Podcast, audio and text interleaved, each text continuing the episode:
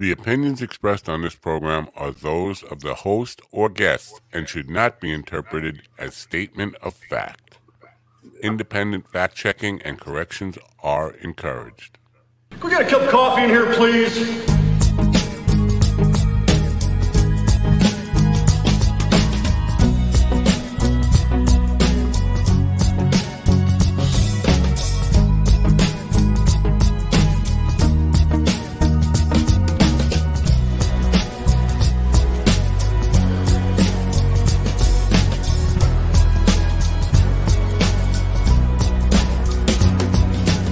Damn good coffee, and hot.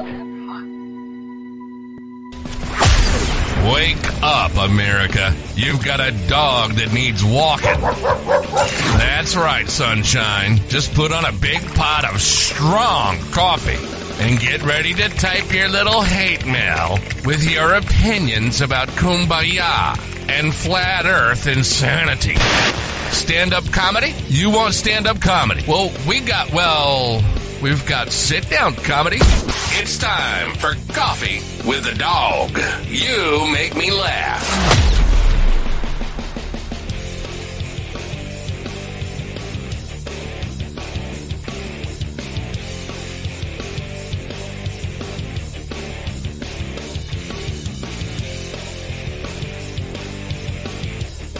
Ah, coffee.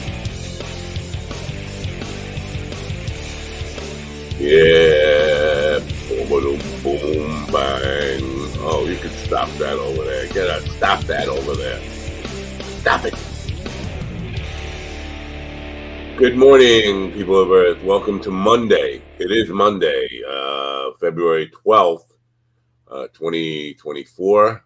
It's Abe Lincoln's birthday. Happy birthday, Abe. Enjoy the play or whatever. And you know what? I'm not down with this whole President's Day thing, combining stuff. Because when I was a kid, we used to get Lincoln's birthday and Washington's birthday as separate holidays. And then they combined them. And now it's for all presidents. Like, I'm not down with all presidents. I just like those two.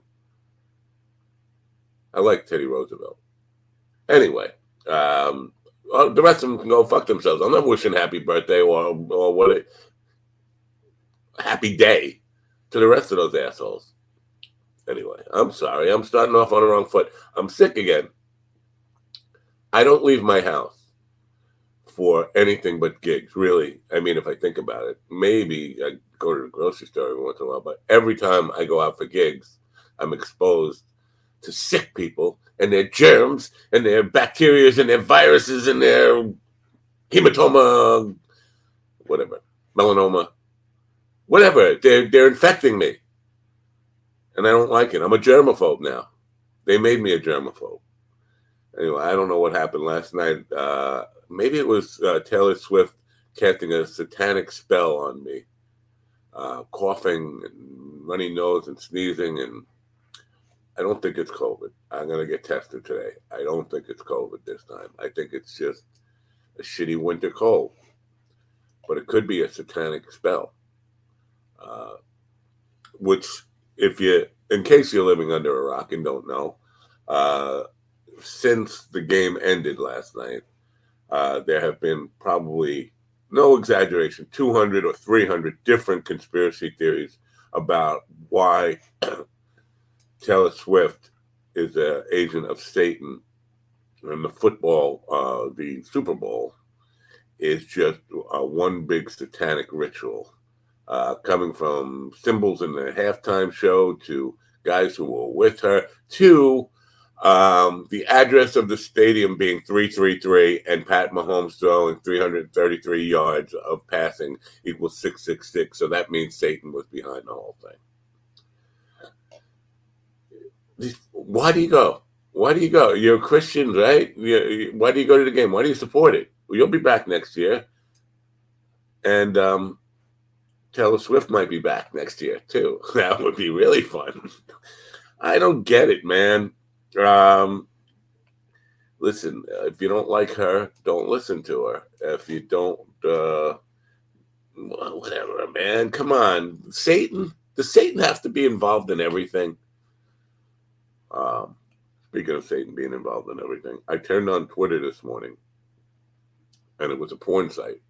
I shit you not. Now, I thought I was imagining things, because I'm scrolling down, and I see what looks like a woman giving a blowjob, and I'm thinking this is like a joke. He's going to pull it, and it's not going to be a dick. No, it was a fucking dick. And then there were like 15 like hardcore porn tweets. They're not called tweets anymore, just posts in a row. And I was like, what the? And I just tweeted, is Twitter now a porn site?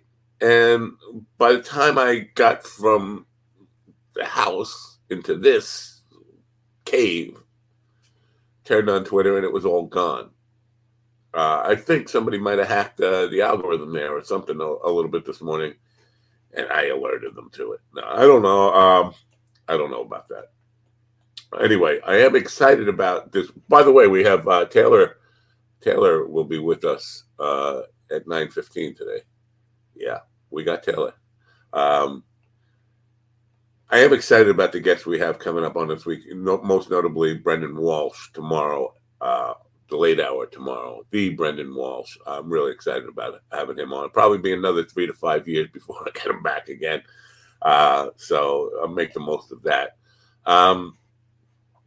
But Mike Binder, who is Academy Award winning director of Rain on Me. Remember Rain on Me? Adam Sandler, Robert Klein, Don Cheadle.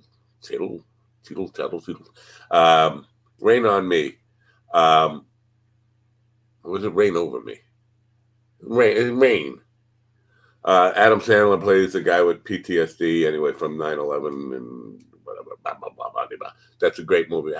That's my favorite Adam Sandler movie, even though I can't tell you what the right name of it is. I think it's Rain on Me. He's the director of that movie. He's directed several movies, award-winning director, and he's threatening to come back on the program. Threatening, I say, but I welcome him back. He is a friend of Robert F. Kennedy Jr.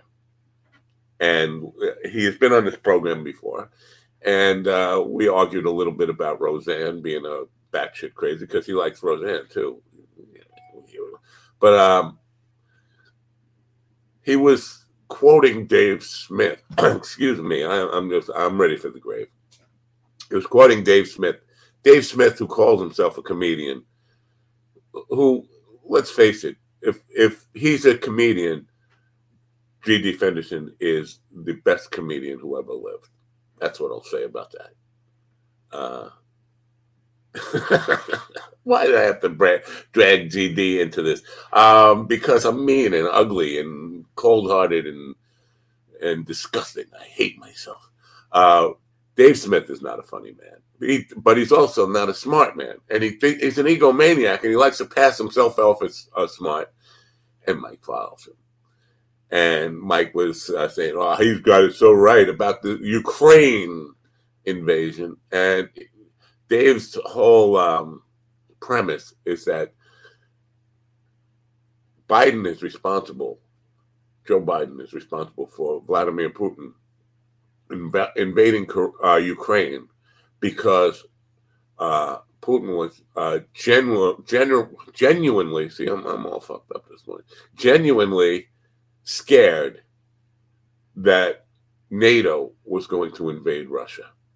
Because of the advancement of NATO, there was no other recourse but to invade Ukraine. Now, that is so fucking stupid just on its...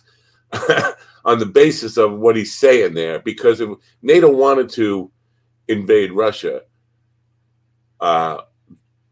invading Ukraine would be a good excuse for NATO to go back at Russia now. We haven't. It's been 2 years, right? Or it's been a while. I don't know. It feels like 2 years. 2 years next month, I think. Anyway, so I tweeted something back, and I'm like, Dave Smith's an idiot. And he said, well, wow, you're really passionate this morning, or whatever he said. Do I have to come back on your show? I was like, my first response was like, seriously, dude, think about what he's saying. It's the stupidest fucking conspiracy theory on a Super Bowl Sunday morning before we get to the Taylor Swift Satan things. And but then I thought about it. I said, yeah, of course, you should come back on the show. I welcome you on the show. Hey, listen, anybody with that kind of prestige. By the way, before he was a Academy Award-winning director, he was also a stand-up comic and is doing stand-up comedy again. So, yeah, I welcome him on the show. But he's also a friend of RFQ. Or if he comes on the show, I will respectfully call him Robert F. Kennedy Jr. He's a good friend of him and known him for his entire life. And I would love to talk to him about what I will continue to call Q, RFQ, until he comes back on the show. I would love to talk to him about that because, according to RFQ's friends and people who know him, all the negative press about RFQ is just a hit piece. He's not really the crazy, rotten, disgusting person that we've heard about for the last 40 years, long before he ever ran for president or was even thinking about running for president. I want to talk to somebody who's known him for that long and say, you know, were they making it up 40 years before he decided to run for president as a political hit job? Or is a lot of that stuff true? I'm talking about the stuff about, you know, assaulting an old man, robbing his car, beating him up, whipping his dick out in front of strangers, telling his wife to kill herself because she wouldn't have a threesome. All those, you know, this on and on and on, crazy, you know, creepy RFQ shit. Were they making that stuff up for the last 40 years? Not knowing or knowing in advance he was going to run for president? And let's just get all this shit on him just in case. Anyway, I'd love to talk to Mike Weinberg. So he's threatening to come on the program. I say he's threatening to come back on the program. That would be good. But tomorrow I'm looking forward to Brendan Walsh. And a week from tomorrow, Matt Knutson. Things are looking out. I'm happy about when I get listen, not to denigrate any of the other guests that come on the program, but when I have people that I've really wanted on the program come back on the program, I get a little excited, a little happy. Yeah, me happy. Imagine that. Anyway, Willie is with us. Speaking of happy Willie. Wait, morning. I left and we lost GD. He's gone. Yeah. Oh. Yeah, he disappeared a few seconds ago. I don't know what happened. Was that because I said this stuff about Dave Smith and him? He's coming back now. I don't think so. I don't think that was at all. We got rid of, I'm going to say this in case he's listening. He will be listening in a second. We got Dave Smith coming on to take GD's place. He's here anyway. Anyway, good morning, GD.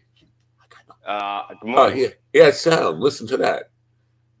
Yeah. Two things real quick. Uh-oh. The only thing sadder than an empty coffee cup in the morning is knowing that Valentine's Day is around the corner and you don't have a gift. Order your Mind Dog TV lingerie today. You want to show us what the lingerie looks like?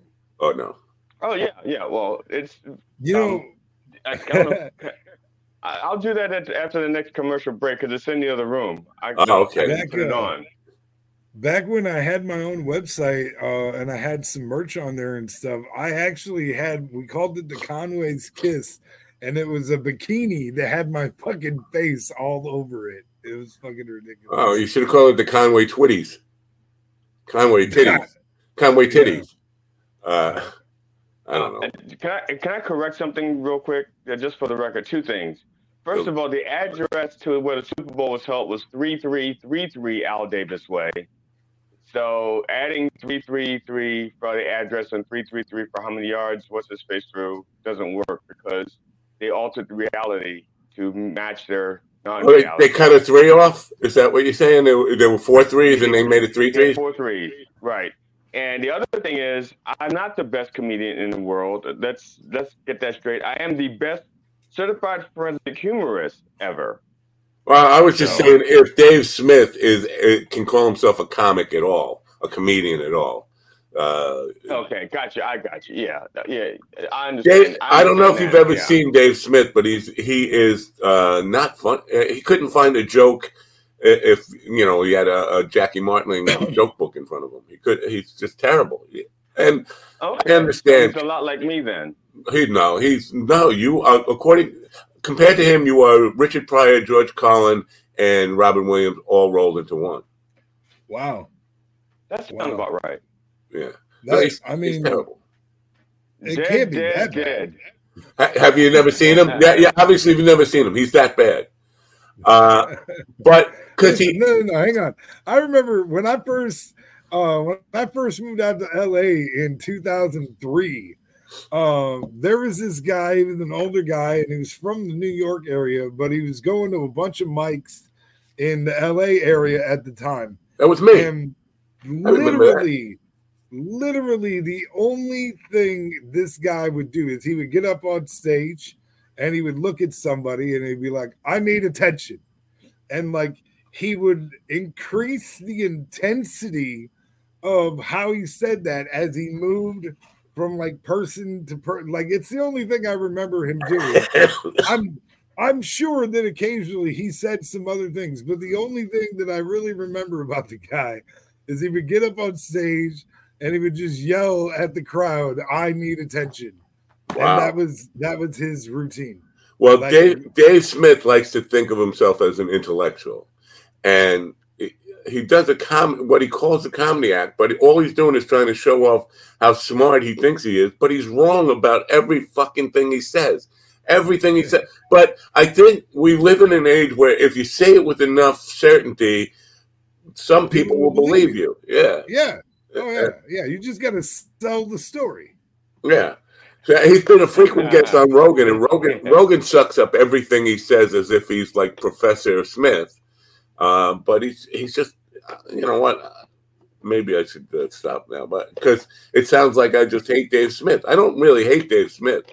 But the point is that what he was saying to Mike Binder, or what he said on Twitter that Mike Binder was agreeing with, was just such a fucking ridiculous idea that Putin invaded Ukraine because he was genuinely scared that NATO was going to invade Russia. So let me start a war and give them an excuse to invade Russia. And then we haven't done it. And so that's his whole, you know, it's not thought out at all. It's like, if I were going to do something like that, why would I, if I was genuinely afraid that I was going to get invaded, I would start diplomacy first. I'd defend my own borders. I wouldn't go invading another country and sending my army over there when I'm thinking I'm going to get invaded. I would put the army around Moscow. That's what I would do. Speaking of being invaded, it sounds like you guys are going to get invaded by a snowstorm. Did you know that you got a big snowstorm coming your way? No. Yeah, winter storm. No. Yeah. No. Now, I know it's overcast outside, but I haven't looked at the weather yet because of the snow. No, starting Monday evening, you guys are about to get blasted. When you say Monday evening, do you mean this Monday evening or next Monday? Yeah, tonight. Like starting tonight and into Tuesday. We got rain. It's 44 degrees. It did say, so yeah, Long Island's probably going to luck out, but they did say that the New York metro area. Oh, who gave the fuck about New York? I'm not part of New York. Going to get like 2 to 5 inches possibly. They said that the Jersey Shore could experience quite a bit of flooding, possibly during the high tide. Who cares a fuck about Jersey? Nobody gives a fuck about Jersey. You know what? We care about Wetumpka, Alabama. Our guest is here. He's from Wetumpka, Alabama. They're not going to get snow. They're going to get summertime weather very soon. It's going to be springtime there in a minute, literally in a minute. Anyway, before we bring him in, and a couple of things I wanted to talk about before we get to him, really. The earthquakes, California last week. California, Hawaii, I think northern Washington state, all got earthquakes in the same day. Southern California had a 4.6. Hawaii had a 5.7. But they had a map of all earthquakes in the last week around the western coast of the United States, up through Canada, up through Alaska, and then the eastern coast of Asia, like 200, almost 200, 200 earthquakes within a week. Fucking bizarre. Like, what's going on with that? Like, we had one here. Yeah. We had one here like 4 months ago or something. I didn't feel it at all. We had one here 10 years ago. I felt it. I was sick for about a week over there. I was working in a studio that was in this big old barn, and I saw the entire building go lopsided and stand back up while I was inside of it. I was like, whoa. And then I was literally physically sick. I can't believe the people in L.A. just take it like, did you feel that earthquake? And they took to Twitter right away. Yeah, and they're showing video of it. Yeah, really cool. Like, it's nothing. I was working on a lady's roof. I was off a ladder on a lady's roof during a earthquake. And when I came down like as soon as I could, and I ran in the house, and the lady goes, "Did you do that?" Was this in Maryland? Yeah, and I said, "Ma'am, no, that was an earthquake." She goes, "No, we don't have earthquakes in Maryland." I said, "No, we do. We just don't know it, you know, because they're usually like very small. That one was like pretty, and it was like I think they had another one like earlier, like maybe a few months earlier, because that one I was actually sitting on the toilet when it happened." And you talk about, did your butt get wet? You talk about, the house is shaking. I'm like, what the fuck? And my cat comes running in, getting splashed with toilet water. Yeah, well, that might help things along, like making a little bit of an easier shit. I think, like, whoa, that was good. Yeah, shake it right out of you. yeah, that was like a little earthquake in the morning helps things to get started. Well, let's put it this way: I was in the right place for an earthquake, because I was like, I'd rather shit the toilet than shit my pants. All right. Speaking of the bowl, did either of you guys watch the bowl? I did. I mean, I kind of watched it as I dozed off. I fell asleep during the game. Oh. So. Now, of course, I couldn't watch it even if I wanted to, because I don't have television. I guess I could have found a way to watch it on the YouTube. You could have watched it online. Yeah, I probably could have found a way to buy it and watch it online if I were interested in it.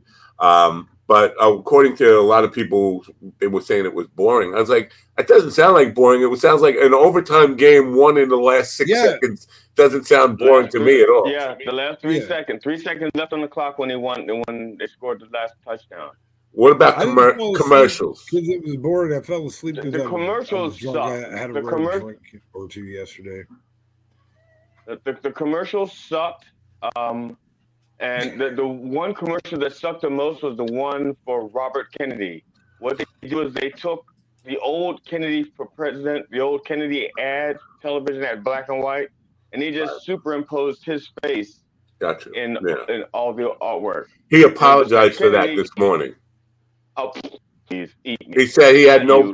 He said he had no part in that. That was a super PAC that put it together, and by law, he's not allowed to communicate with this super PAC or something. Yeah, right. By law, they're not allowed. But we know that by practical use, they all do it. They find ways to do it. They send out a tweet that says, "I'm going to do so and so," and then the people who can't communicate with you see the tweet and go, "Oh." No, then they send out their tweets, so they're communicating through a third party. They communicate. Here it is. Let me read you his apology. "I'm so sorry if the Super Bowl advertisement caused anyone in my family pain. The ad was created and aired by American Value Super PAC without any involvement or approval from my campaign. FEC rules prohibit Super PACs from consulting with me or my staff.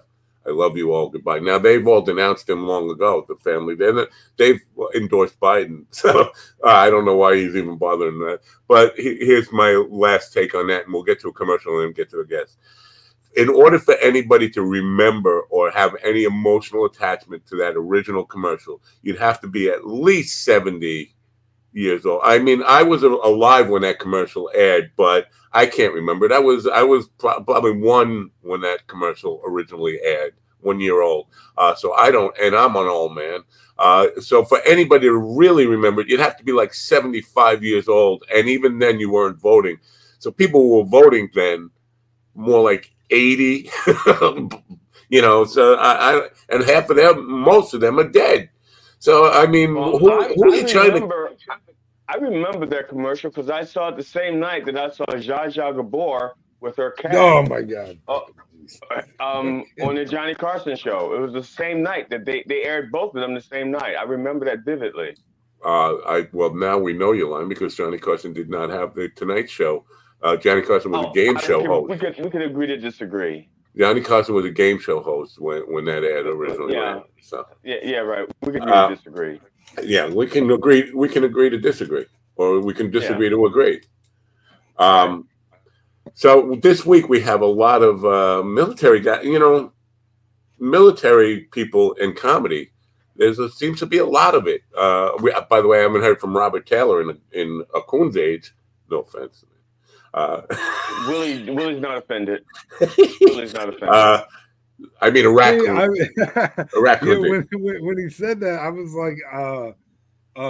like, this is February, Matt. You ought not talk that way. Right.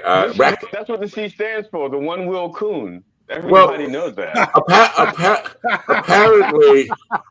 Apparently, raccoons live a very long life. That's where that statement comes from. I did not know that in the Coon days.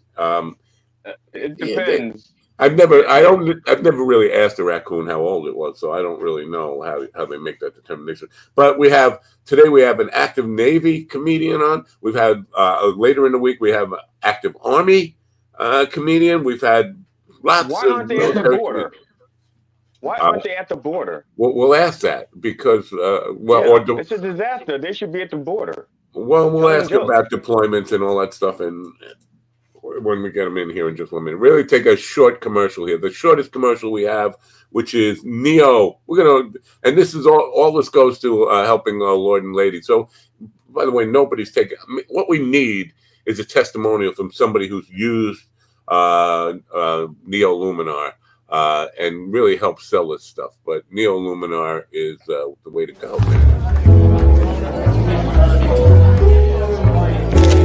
Roy, flashlight. I'm away.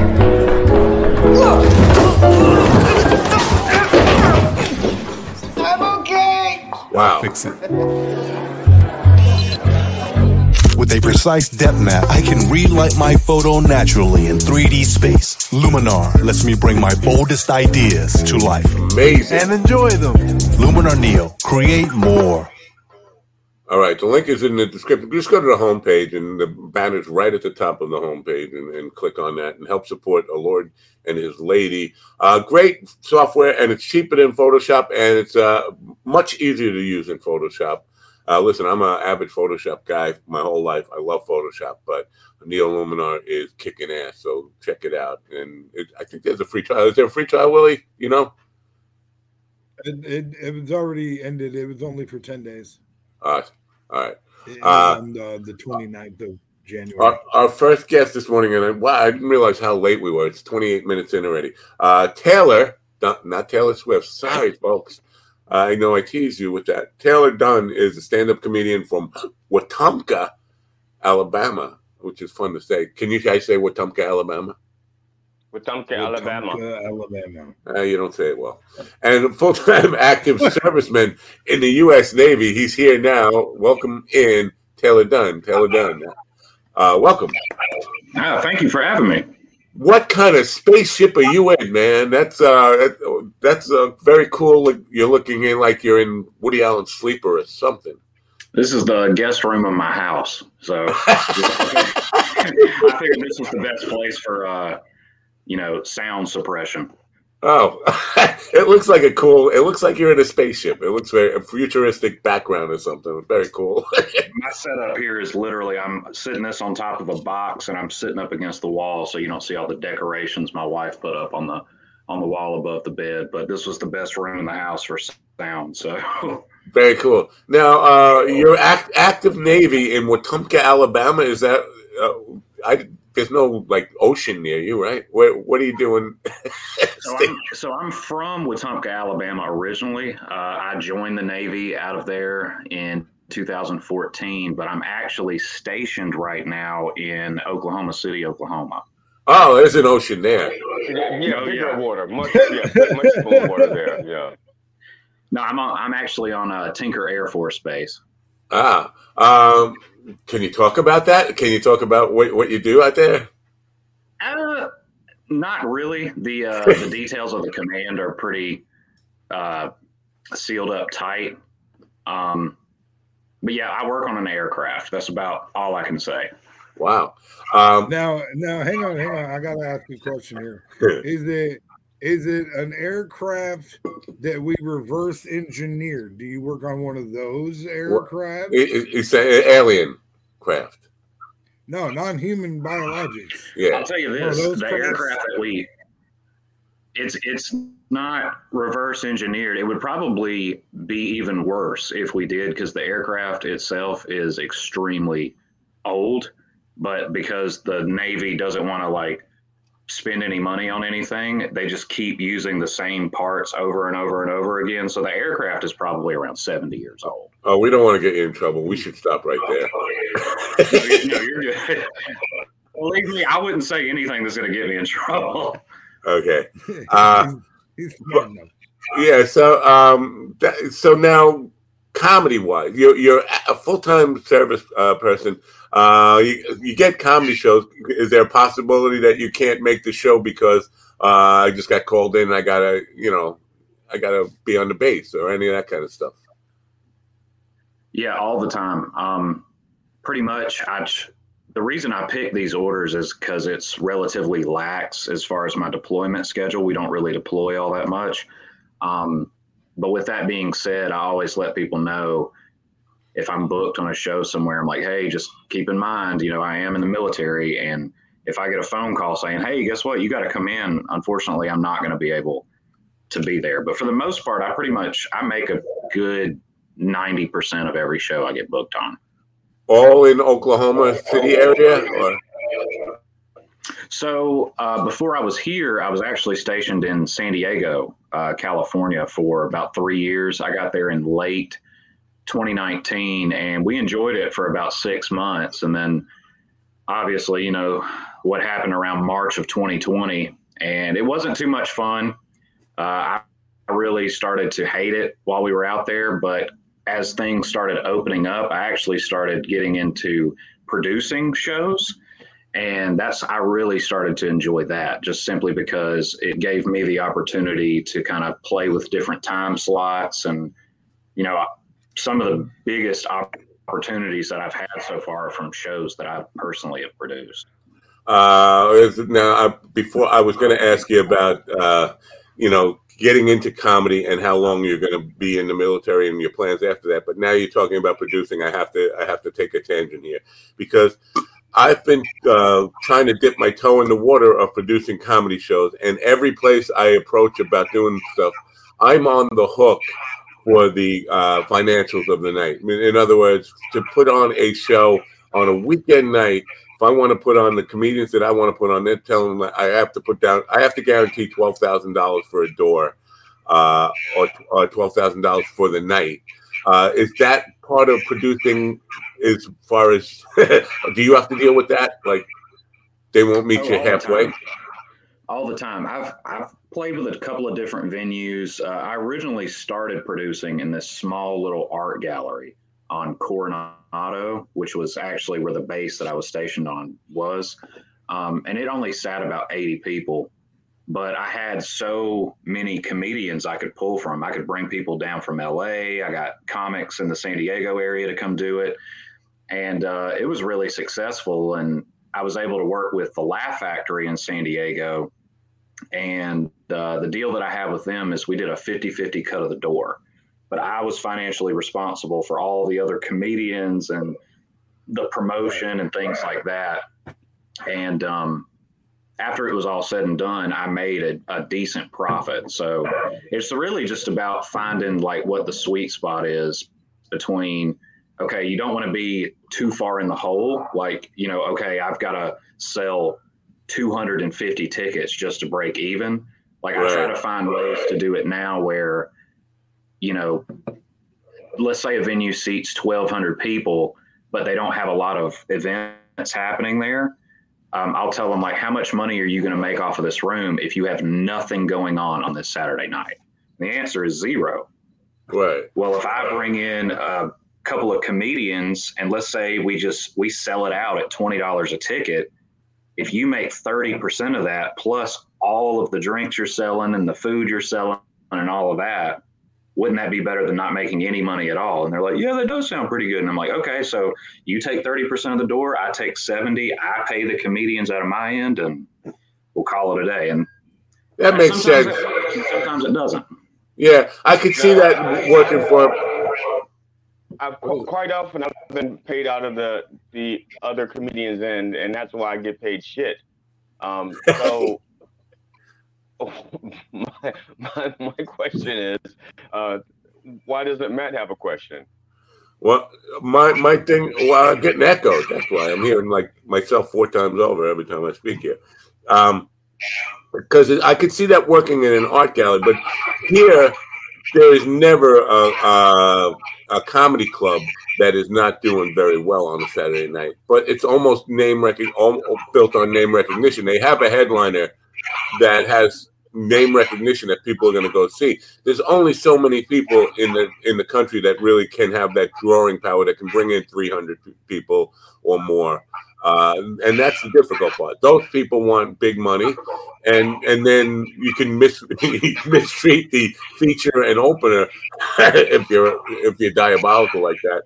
I don't know, but it seems to be a challenge. I'm not. Maybe it's because I want to start too big in comedy club, an art gallery or something like that. Yeah, that's conceivable. Like you can have comedians that really don't have any name draw, but that's the big problem with me. It's like, you know what? I'm not gonna guarantee $12,000 on a night and ask people to come to see comedians that they've never heard of. Like, why should I? You know, and a lot of people I talk to have this perception that stand-up comedy, anybody could do that. I'm funny. I'm funnier than those people. So if it's somebody I never heard of, I'm certainly not laying out some money for a ticket for somebody it's not going to really make me laugh. It's a difficult thing for me. I don't know. Maybe it's just the area. Maybe it's New York. Are you getting headliners on your shows, like name recognition headliners? Oh, yeah. I've definitely worked with, especially when I was out in California, I worked with Zoltan Kassis. He came and headlined the art gallery one time. Mark Christopher Lawrence, who was in like The Pursuit of Happiness, and he was on that show, Chuck. He came and headlined there. And then I worked with David Lucas at the San Diego Laugh Factory. He's like on Kill Tony, and he opens for all those guys occasionally. And he actually, funny thing about him, when I was transferring from San Diego to Oklahoma, I went down to San Diego, or I went down to Wetumpka for about a month and was on leave. And I decided to produce like a hometown show. And in Wetumpka, the closest comedy club is like 2.5 hours away, and I actually got him to come headline my show. No, they don't have one. It's you that's being the Echo Man. You are the Echo Man. Okay. I will say this: there is a comedy scene developing in Montgomery. I got a good buddy that I went to school with, and he's been producing shows at several different venues, and they are starting to get some like touring acts that will swing through town, and they'll do some of the smaller venues, but there's not like a straight up comedy club in Montgomery. Right. What about was it Platteville, off to the west? I'm just teasing. That's like a real podunk town. We could get rid of him if you want. The closest one is the Stardom Comedy Club in Birmingham, Alabama. And that's actually where I started doing stand-up. I have a friend in Huntsville who's doing very well. They have a club up there. Right. So in Navy, how much you're a lifer, I'm guessing. You're going to be a 20-year man at least, right? I mean, is that the plan or? Well, so this October, I'll hit my 10-year mark. And so far, I've been pretty lucky with where I've gotten to go. I've yet to be on a ship in my 9+ years in the Navy. My first duty station was in Gulfport, Mississippi. I was with the Seabees construction battalion for 5 years, and I loved that. Then I went out west, went to San Diego for 3 years. Didn't like that as much, but got to do a lot more comedy out there. And now being in Oklahoma until 2026, it it really just depends. Every time I've gone to re-enlist, it always is like incentivized with something to the point to where it's like, well, it'd be stupid for me to get out now. Let me just push it a few more years and we'll see what happens. So probably, yeah. I had, as a reasonable thinking person, I'd say, yeah, probably. I mean, I'll probably finish it out and do my 20 and get that retirement check. But I mean, who knows? It really just depends. Right. Well, I've had doctors and lawyers. Excuse me. Let me finish this thought. I've had lots of doctors and lawyers who go to school, get their degrees, you know, get all this college debt, and then decide to give up that career to be a comedian. And so, you know, the security for them is really difficult because they've built up all that debt from college, from all their schooling and all that stuff. But I think even more so, I mean, you get used to that government check, and let's face it, starting in comedy, you're going to be starting at less than minimum wage, making really shitty. I saw a comedian last night who I was watching, reviewing some stuff on YouTube, and the guy was talking about how his teachers were didn't have any faith in him, and he went back to his hip-hop days where some rapper said, yeah, I'm making 7 times what you make in a year, I make in a day, and all that kind of stuff. And he went back to that teacher and said, yeah, you remember you didn't believe in me? What you make in a year? I almost make it a year, so there. I mean, so that's the life of a comedian if you're going to be realistic about it. Like, you're going to make $20,000 if you're lucky in your first year, which is difficult to walk away from a solid, steady paycheck for the life of a comedian. It's a tough decision, right? It's got to make so that compels you to stay in. But can you ever really be a full-time comedian? Can you ever pursue your dream fully with holding on to the safety line? I mean, probably not, but at the same time, I don't know a lot of people that got out immediately. I mean, yeah, of course you hear these wild success stories of people that, you know, very good example, Zach Bryan, the country singer. Right. He was in the Navy up until the point he got so famous that they literally sat him down and they were like, "Hey, you should probably get out." And wow, I didn't know. Yeah, he was in the Navy up until like 2 years ago, and they just called him in one day and they were like, "Hey, so you're like #1 on the country music charts. Like, it'd probably be a good idea for you to just go ahead and get out." And he didn't want to. You know, his dad was a retired Master Chief. He, you know, was thinking like, oh, I'm going to be military for the rest of my days. And, you know, I just like playing music on the side. But he got so wildly successful from it that it would be stupid for him to just stay in the Navy. And obviously now he's one of the biggest names in country music. So unless something like that happens, I'll still be showing up to muster at 6:00 tomorrow morning. But no, I have a lot of freedom to, you know, do what I like to do, you know, especially with the internet nowadays. A 60-second clip on Instagram might get more views than a Netflix comedy special at this point. So it really kind of opens you up to being able to do something like being in the Navy full time and then still have a pretty successful comedy career on the side. So right. Do you think about doing like USO stuff or performing for, you know, bases and troops and stuff like that? Is that something that's on your radar?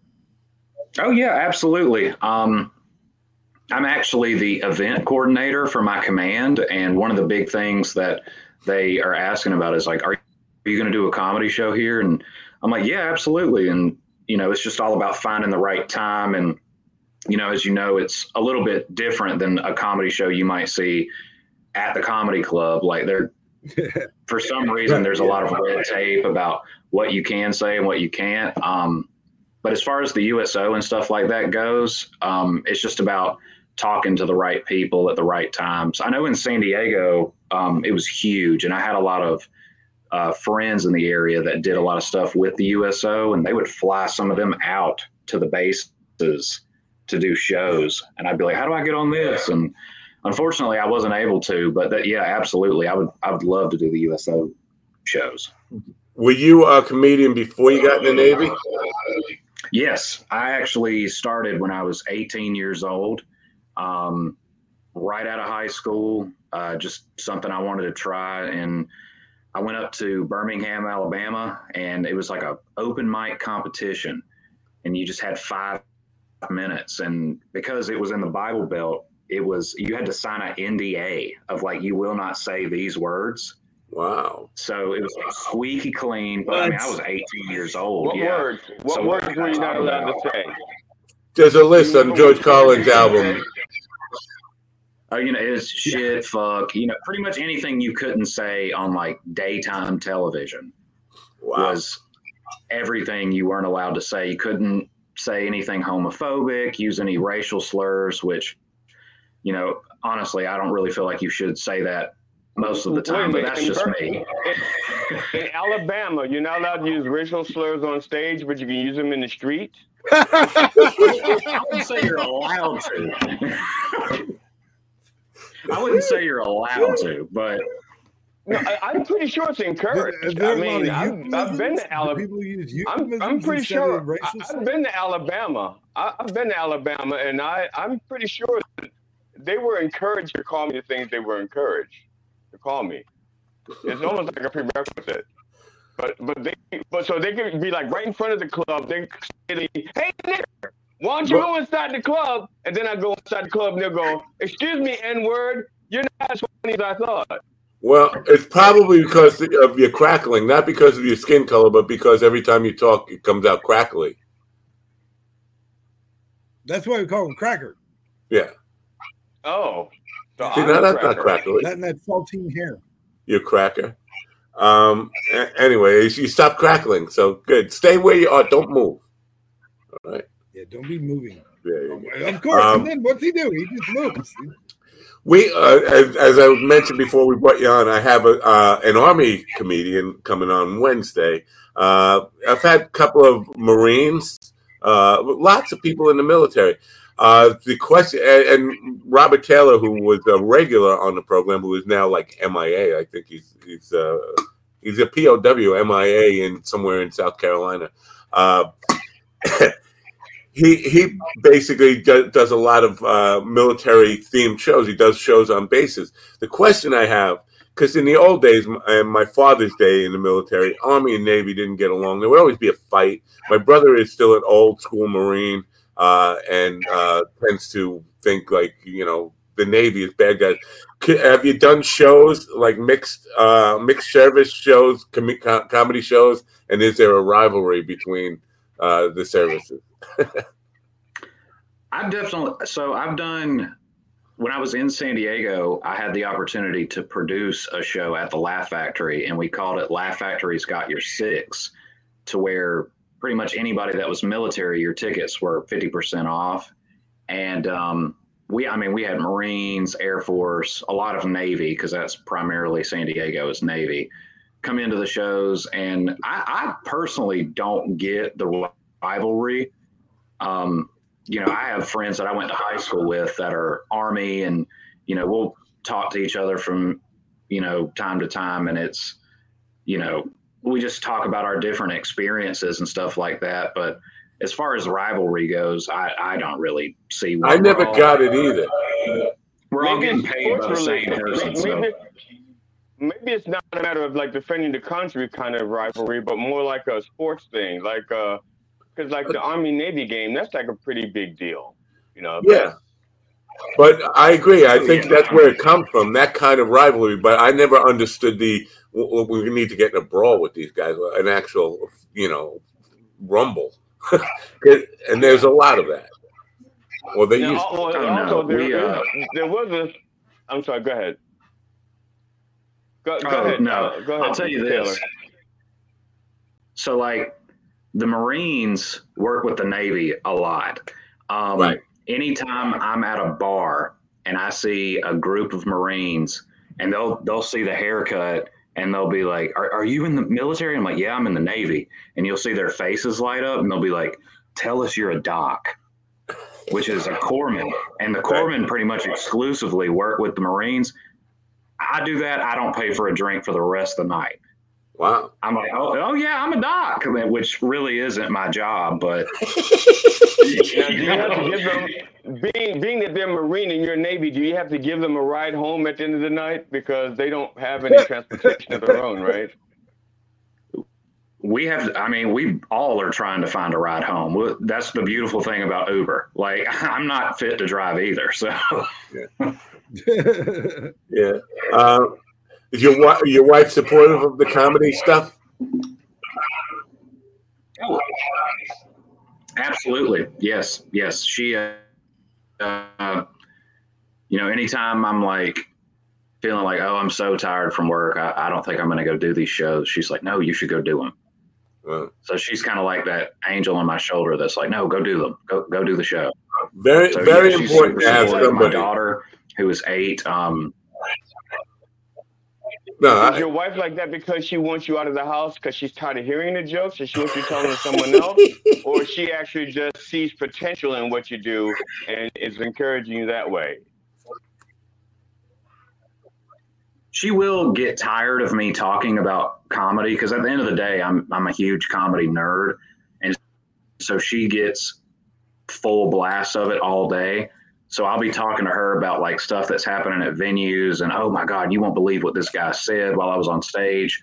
And then, you know, you can see it starting to drain on her after a while, but all in all, she is very supportive. So there's like a half eye roll to the side and then, right. Yeah, a little. Where does she know the comedian? Because you say you're a comedy nerd, and I'm assuming that you know at least more comedians than current working comedians than GD does, which would be one. Right. But like, does she know the name? Because my wife wouldn't know the names of. Because I talk about comedians all the time, and she's like, I don't know who that is. I'm like, how can you not know who that Bill Burr is, or you know, people like that? Does your wife know the names of the comedians that you talk about? So for the most part, yeah, it's kind of like you just described. Like I have to be like, oh, you got to listen to this guy, and you can kind of tell. Like she's like, he's okay. But what worries me is when she's like, oh, you got to listen to this comedian, and it's somebody like Matt Rife, and I'm like, oh, I know why you like him. You know, that's why I don't understand. I don't get that why. He's a ladies' man comedian. He Matt Rife is tickles her fancy. He's okay. Deck. What I said to, because people were on Facebook complaining about him, I said Matt Rife. I don't think he's a great comedian. I don't think he's a terrible comedian. I think if it without the plastic surgery and the gym membership, he would be a feature at a club in Indiana. But he's a headliner for 35 to 50-year-old women because he had a new jaw put in, a manly jaw put on his face. He had lots of plastic surgery to redo his face, and he works out constantly on, you know, being like a Marky Mark buff guy, and that's what he plays on. Do you think, does he work out more on his muscles or his material? Definitely on he's in the gym every day. So I don't think he's doing new material every day. Most of it, he does like 10 minutes of material and 50 minutes of crowd work. But he's got a lot of ladies in his family. That's what the guy who had the porn star get arrested last week in the crowd that I was talking about. Matt, that's Matt Rife. Yeah. Right. Yeah. So you know what? The lady that wasn't recording the set, but got arrested for recording the set. Yeah, I played a bunch of different stories on that right now. Who knows what's real? But I'm not sure you can build a career on just having that kind of demographic, especially a long-term career. Because listen, he's going to get older, and he's not going to be the boy toy 20 years from now. So I don't know. Chicks play the 80-year-old woman like Matt Damon and Brad Pitt and stuff like that. Yeah, and they're also going to get older with him, so it's going to be a gradual thing. Yeah, they'll still see him as the way he was back then, kind of. Men, unfortunately, when they get older, become distinguished, and women become expendable. I think that's what Will said. Well that said that. Definitely not from in the green room. That so who would you say like are your influences or like because everybody and a lot of comedians don't like and I know asking influences is a really shitty hack question for a host, but a lot of comedians don't want to talk about necessarily who they were influenced by because they feel like that's saying that they were copying that person. Not necessarily copying that person, but everybody had like people you saw when you were young that you thought, wow, that's cool. I could do that. Storytellers like joke Smith. So for me, my very first like influences, I loved Jim Carrey growing up. I remember being like 4 and 5 years old watching Ace Ventura thinking it was the funniest thing ever. I've always been a huge fan of Jim Carrey, Robin Williams, things like that. And then as I started getting a little bit older, I remember being like 9 years old and staying up late to watch Comedy Central Uncut. And people like Dave Chappelle has always been, you know, on my route, Mount Rushmore. But as far as like newer people, comics that I'm like really interested in now, I'm real big fan of Shane Gillis, Andrew Schultz. I really like him. That's interesting that you put those two guys. There's so many that I'm just like, wow, everything these. That you put Shane Gillis and Andrew Schultz in the same sentence is interesting to me because there's a episode of Podcast Cringe where seems to be Shane Gillis was on Andrew Schultz's podcast and really kind of not putting him down but making him look foolish, and they dissect this whole thing where it seemed to be like Shane was far more humble and down to earth, and Andrew Schultz was like playing up the stardom bit, like, you know, like it's all about image and being phony, and so they're two diametrically opposed attitudes towards comedy, but it's interesting to me that you put them both in the sense, oh, right next to each other in a sentence like that. It's a pretty interesting thing. You had the opportunity to see. Go ahead, I'm sorry. No, that's fine. I was going to say, how would you describe what you do? Are you a storyteller? Are you a jokesmith?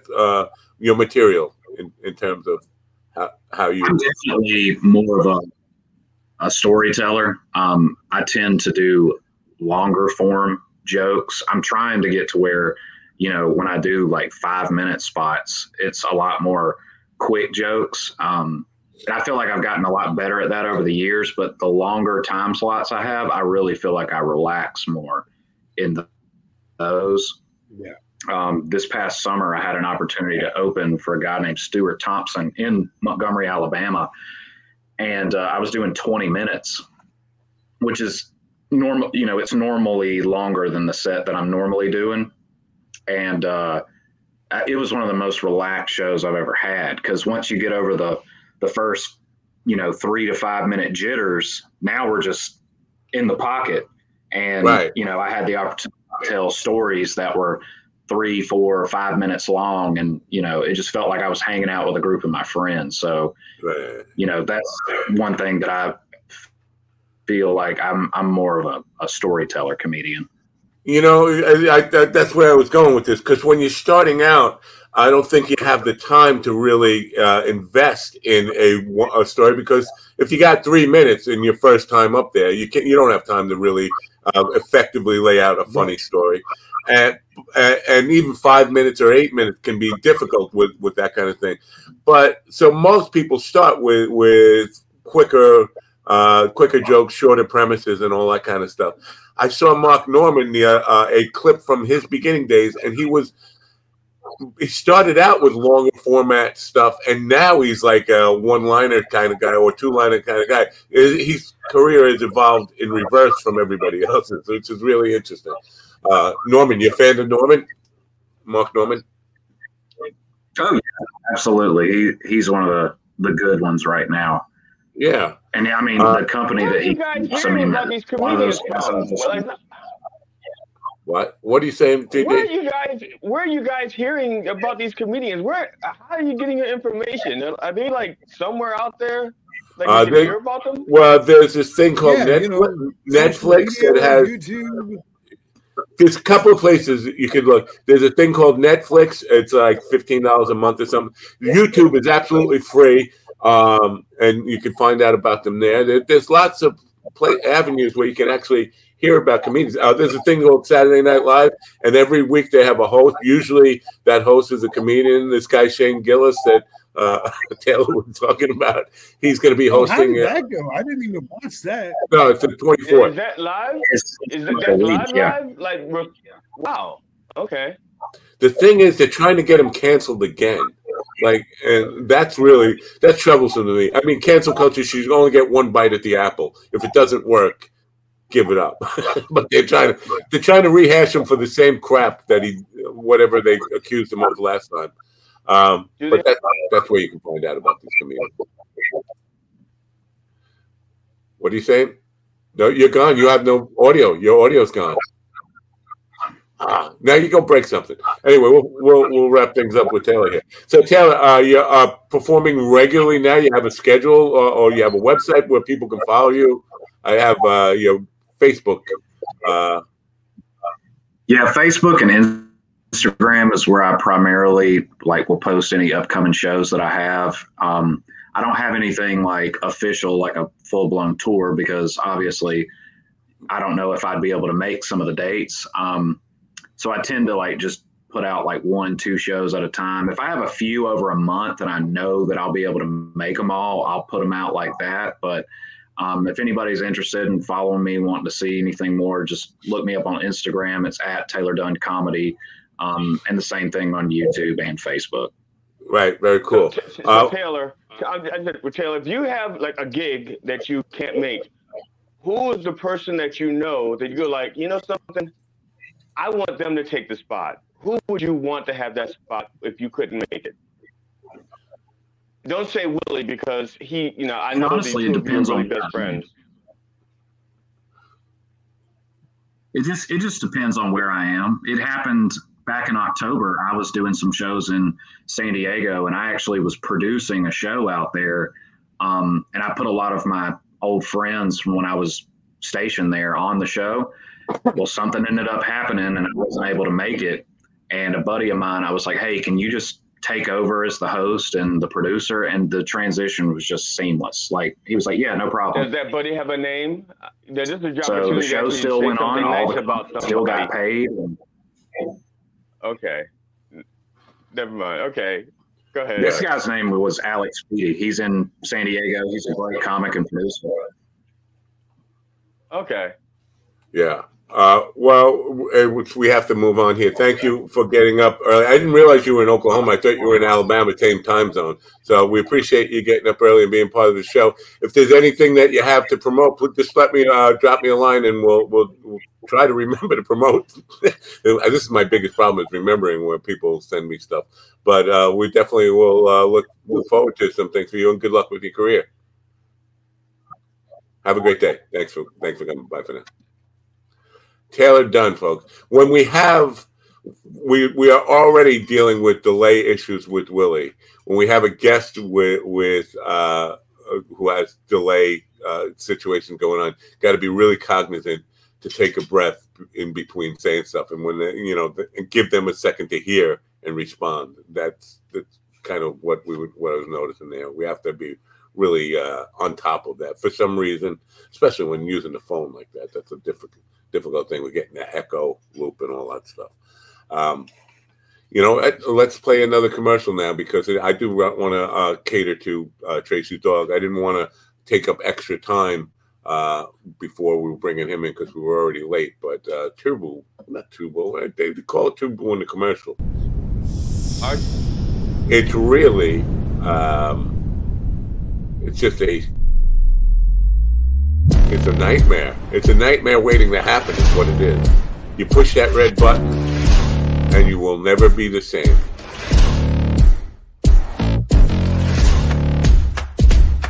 Don't push the red button. See, the red button is just highlighted there.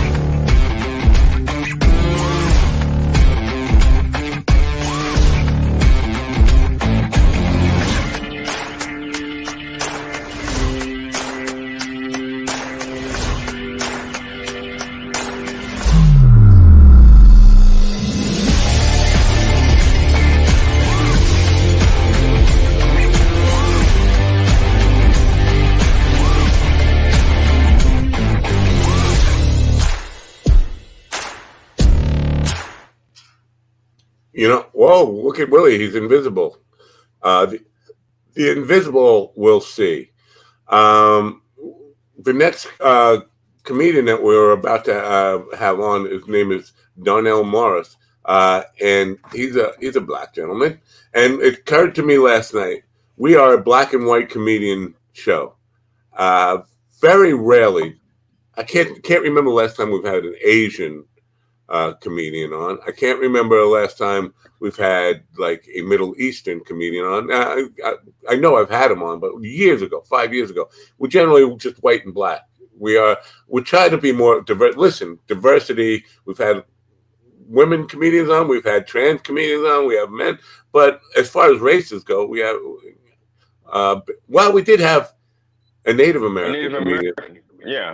Native American. But that's the only one in memory. Other than that, it's pretty much all black and white here. We had a Latino, Celia Contreras. Ah, yeah, I forgot about her. You're right. She was very good. The only problem with her was she had the camera like right here, very close up, and she was very late, so we only got like 10 minutes with her or something. But yeah. But what got me thinking about that last night was rewatching, and I'm going to say this wrong, Malik el Assal.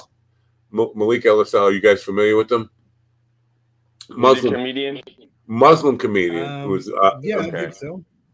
Very, very funny guy. He's got a bunch of stuff on YouTube. I think he's got a dry bar or don't tell comedy special. He's got a bunch of stuff, but really funny stuff. And it's you know, like you might expect, Muslim-based humor. Basically, talks about going through airports with his, because he writes down his joke list and he will save his joke list as a screenshot. But he also has his boarding pass on his phone.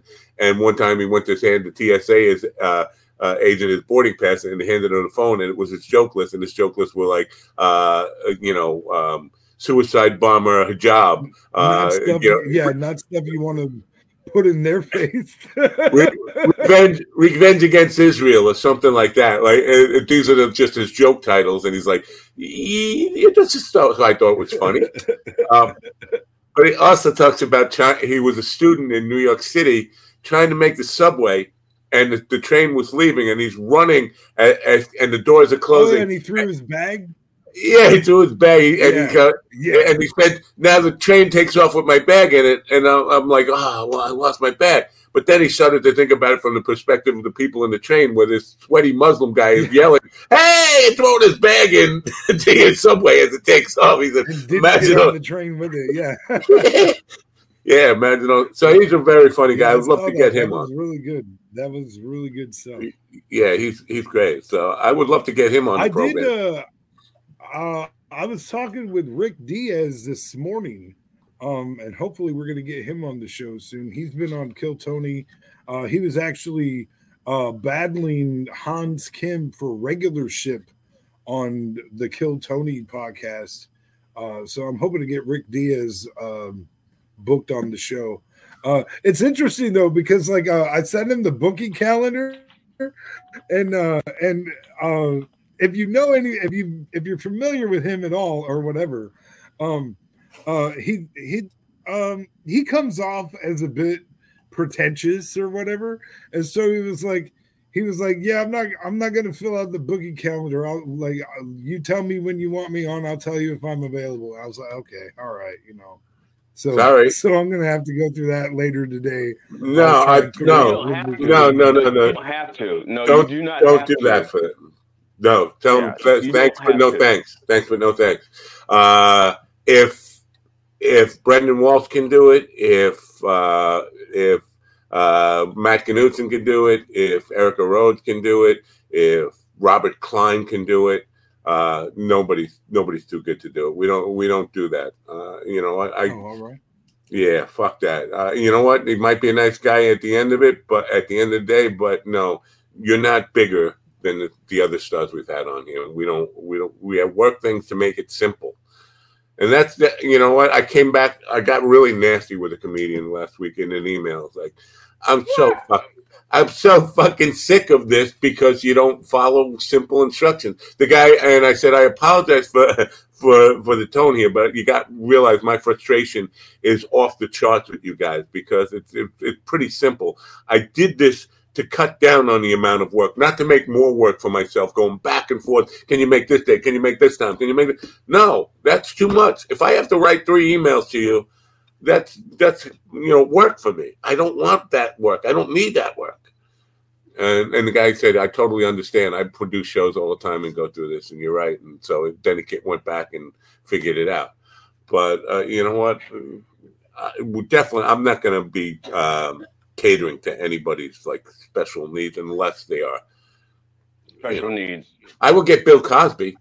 If Bill Cosby wants to come on the show, I will throw him some dates and go back and forth with him. But he's also special needs. Yeah, no. Because I want to talk to him about it if he's really doing any shows. That's what I want. Yeah, so I did look into that a little bit. He was supposed to tour in 2023, but it did not happen.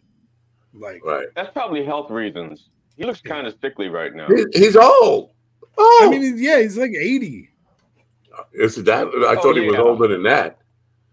Yeah. That's what I'm saying. I think he is. So he can run for president. He just can't do a comedy show. What the fuck is his problem? He probably could win.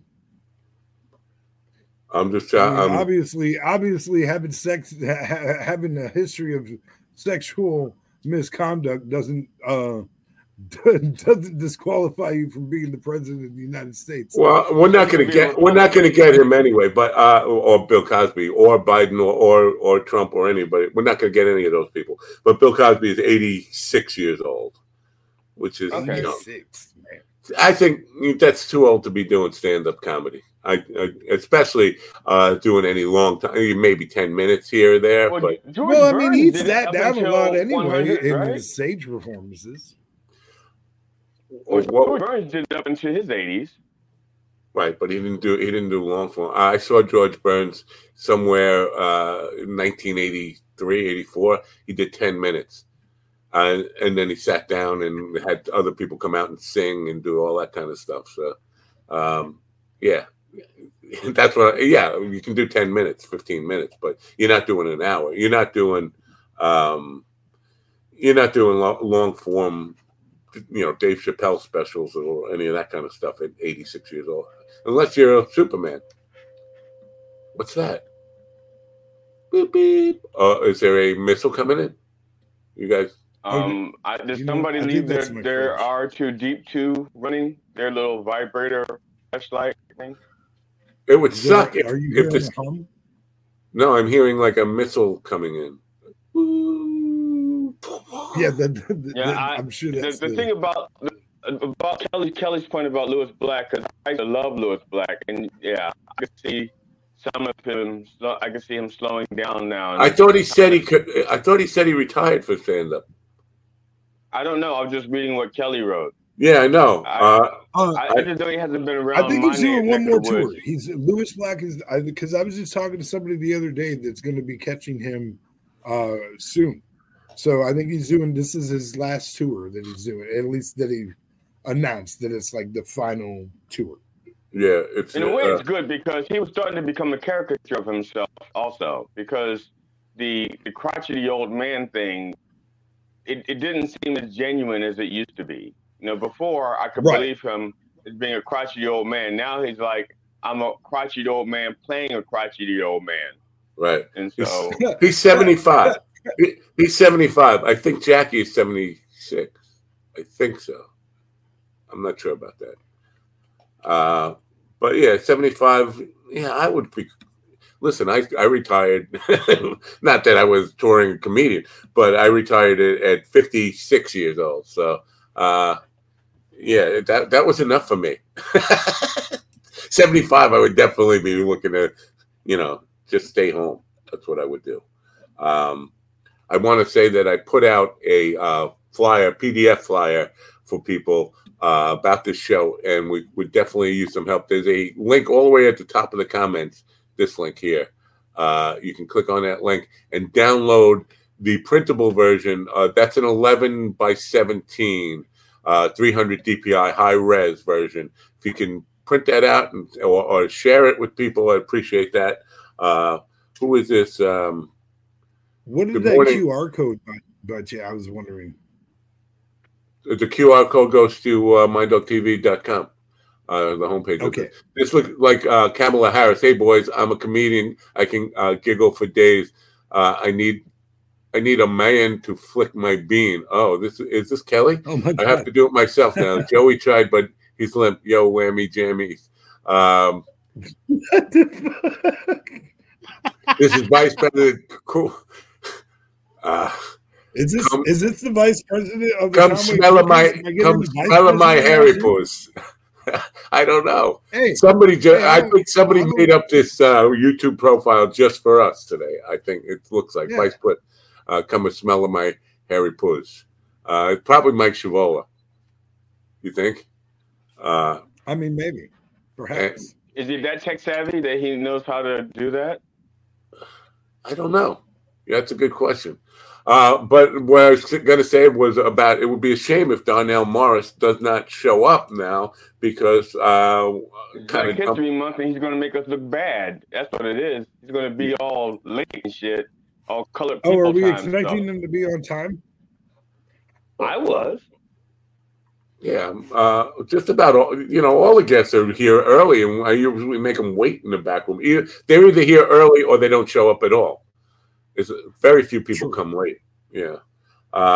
So anyway, now we're stuck with going back to what we were talking about earlier. Gilbert. Football? Yeah. Gilbert Gottfried's post this morning, and now, of course, Gilbert is gone. I think his daughter is running his Twitter account. Has Jackie Martling, Jackie the Joke Man Martling, featured in a whole montage of Jackie and Gilbert working together with the guy who was from, I don't know if you guys remember, there was a Shakey's Pizza commercial. There was a Car 54. Shakey's Pizza? Huh? Was that with Michael J. Fox, the Shakey's Pizza? Yeah. No, the dude from Car 54, the goofy dude from Car 54, Where Are You? He was a Shakey's. That's the only two roles that I think he's ever had. If I find out his name and look on his IMDb page, probably I have Car 54 at Shakey's Pizza. But so he's featured in this. But they have the Jackie doll. Yeah. The Jackie doll that Jackie told a story about at his Q&A at the screening for the Joke Man movie, where the Jackie doll was kidnapped or stolen, and they were trying to figure out who did it, and Howard was saying definitely Jackie stole his own doll. And Jackie was adamant he didn't, and then it was Jackie who suggested we get a lie detector test in here, and he said I'll go first, and then we'll see who. And the day the lie detector guy was to show up, the doll mysteriously came back, it just appeared back. I think it was Howard that actually stole the doll himself. I don't know. I never got to the bottom of that. But Jackie will be back next Friday. And Jackie has a friend who he booked. He's an author of a book about Flip Wilson and hold on, let me look it up quick. The book, where's the book? Oh no, it's in my email. Sorry, I'm not going to get it. But it's this guy's an author, a comedic author about he writes about old time comic. Jake, where are you? Give me 1 second. I see if I could. No, it's going to be more than 1 second. Oh, by the way, I see Barry Katz is having a Ask Me Anything tonight. Yes. Yep. I popped in there last Monday and noticed lots of people that I knew, people who were on this show. I think that I counted 7 or 8. Of people who were on this show who were in the Barry Katz thing, not counting you two guys. So, it's good to see that. Well, I see Robert Taylor there sometimes. I don't think he was there last week, but I see him quite a few, like most Mondays I see Robert. Robert Taylor? I didn't know he was in that. Yeah. Okay, that's good. Jake Cattell's book is called Lenny, Flip, and Rickles. I guess it's a 60s comedy book. Lenny is obviously Lenny Bruce, Flip Wilson, and Don Rickles. Now, I can't imagine what the the common thread between those three might be. You know, there's a common thread between Lenny Bruce and a lot of modern day comedians, because Lenny Bruce and Rodney Dangerfield were best friends, and Rodney's footprint on modern comedy is just tremendous. I mean, if you look, you know, from Jackie to Robert Klein to Andrew Dice Clay, on and on, on and on. Lots of Lenny Clark, lots of those people. He kind of gave this thought to. Anyway, our guest. It's funny. I don't think that people like, because I think people forget about. Well, Henny. I was thinking about, as soon as you started talking, I started thinking about Henny Youngman, because he did like a whole living. He made like an entire living off of Take My Wife Please things, you know, and the other guy you just mentioned, Rodney Dangerfield. Right. He also, Take My Wife Please, but a lot of his stuff was about my wife is not such a great cook, you know, that kind of. Is that what you took away from Rodney? Is my wife is not such a great cook? No respect. Yeah, it's no respect, really. Rodney was much more. Oh, yeah, he also didn't get respect also. Yeah, that too. Rodney was really good. Now, I don't know how much he actually wrote of his own material. I know he bought jokes from lots of different people, or lots of people claim they sold Rodney jokes. Darnell Morris was there, but now he's invisible. So he's the Invisible Man. We'll wait for him to come back to his seat before introducing him. Well, to be invisible, next step would be 3/5 of a comedian, and then he could be all completely on the show. Okay. Coming back to what you were saying, like Henny Youngman, I don't know if he was all that influential, but nobody matches Rodney for his impact on today's comedy. You know, Dangerfield, he was the first one to start a comedy club, a real just comedy exclusive club in the 60s. Dangerfield started in 1968. Every time Darnell Morris is sitting in his chair, I'm not going to let him get up again. He's a stand-up traveling comedian for 12 years, 20 years of radio broadcasting experience, and he's just living the dream. Ladies and gentlemen, welcome in Darnell Morris. Darnell, good morning.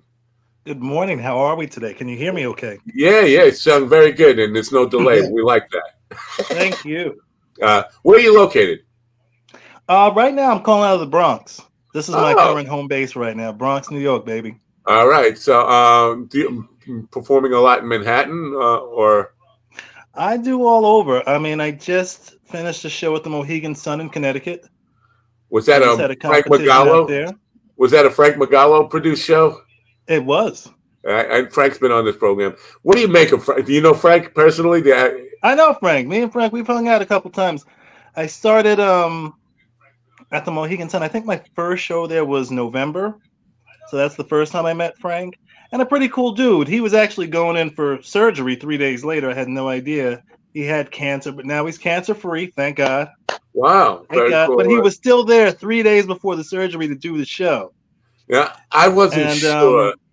He was on the program, and I wasn't sure, because he's known to be a prankster, and he has this history of being a prankster, or at least that was the story he was telling. And I wasn't sure if he was pranking me the whole time he was on here, because he was telling stories about press conferences where he, I don't know, a Shah of Iran or something. So like back in the 70s and 80s, he was doing all these weird kind of press conferences, and had a official go out in the Super Bowl dressed as a referee, and it was a phony Super Bowl ref and all that stuff. Yeah, that was a great episode.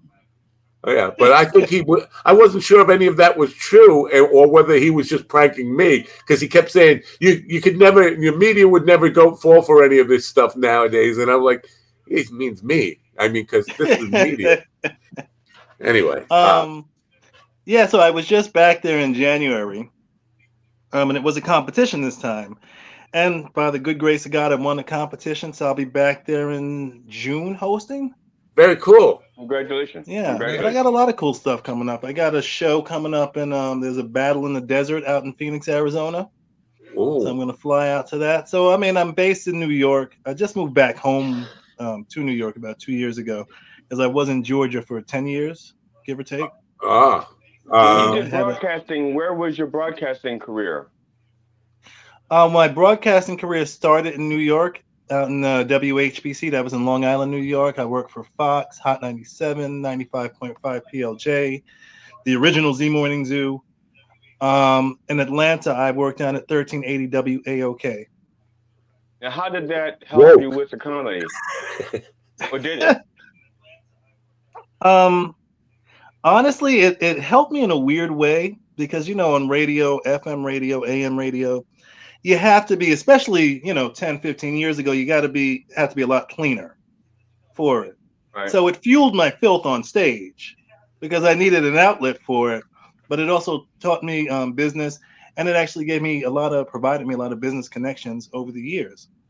Yeah. I started radio before I started comedy. When you left broadcasting, did you leave on your own accord, or were you thrown out, like, let's say, someone who kept dropping the F-bomb on the radio? Oh, no. I left on my own accord because I wasn't a comedian on the radio. Okay. On the radio, I was just a producer. Yeah. So I executive produced shows, and I would throw comedy in here or there. They did call me the HR nightmare because I was in there at least once or twice a week, because I'm going to say something ridiculous. I can relate to that. Yeah, but I mean, you get what you get. You know what you signed up for? Yeah. Yeah. I'm looks like you're wearing a Met hat. Oh, of course. Yeah. I'm from Flushing, Queens. That's okay. I was gonna say the Bronx, they probably frown upon that a little bit. Oh no. I gotta stay clear away from these Yankees fans. They're delusional. They haven't won a championship in 25 years and they think they're the best. Yeah. Yeah, I get it, man. Listen, I was a Met fan from 1962 until 2008. When they choked for the second year in a row against Philadelphia, and I swore I would never watch another pitch. I've gone back. Well, at least you got the one championship, though. Yeah, I got two. I got 1969 and I got 1986. Yeah. Yeah, and I'm trying to. I'm still waiting for my first one. Yeah, but I'll wait. I die. Well, hopefully someday. But I have gone back now. I go back. I go to City Field a couple of times because my friend he gets luxury box tickets and all that kind of stuff. And City Field is really nice. You know what it's about? It's not about baseball. It's about food. Well, in the luxury food. The luxury boxes. That's all it is. It's like a banquet. It's like Thanksgiving dinner. And not to get all the way away from the topic here, but I don't know if you've been there recently. So where the bullpen is, right next to it, they've built like this thing underneath. It's like all private suites, and it's an all-you-can-eat buffet for 3 hours of the game. I'm like, oh. Yeah, I had to give up. I can't eat another thing. Like they try to get me to eat more. Like, no, I'm here for baseball. Does anybody care about baseball? No, because you're in a food coma. Right? Yeah. Exactly. So now, getting back to the comedy though. Now, that's what happened to me yesterday with the Super Bowl. Is that why? That's another big food day. Yeah, is that why you fell asleep? Because you ate too much. Yeah, my belly got full and I passed out. Yeah. Wow, you're like, you know what? You're like, yeah. I mean, like I said, I had a couple of drinks, but I was nice and relaxed. This is weird. You're like a Godzilla movie now. We see your lips move and then the sound comes out like, I don't know.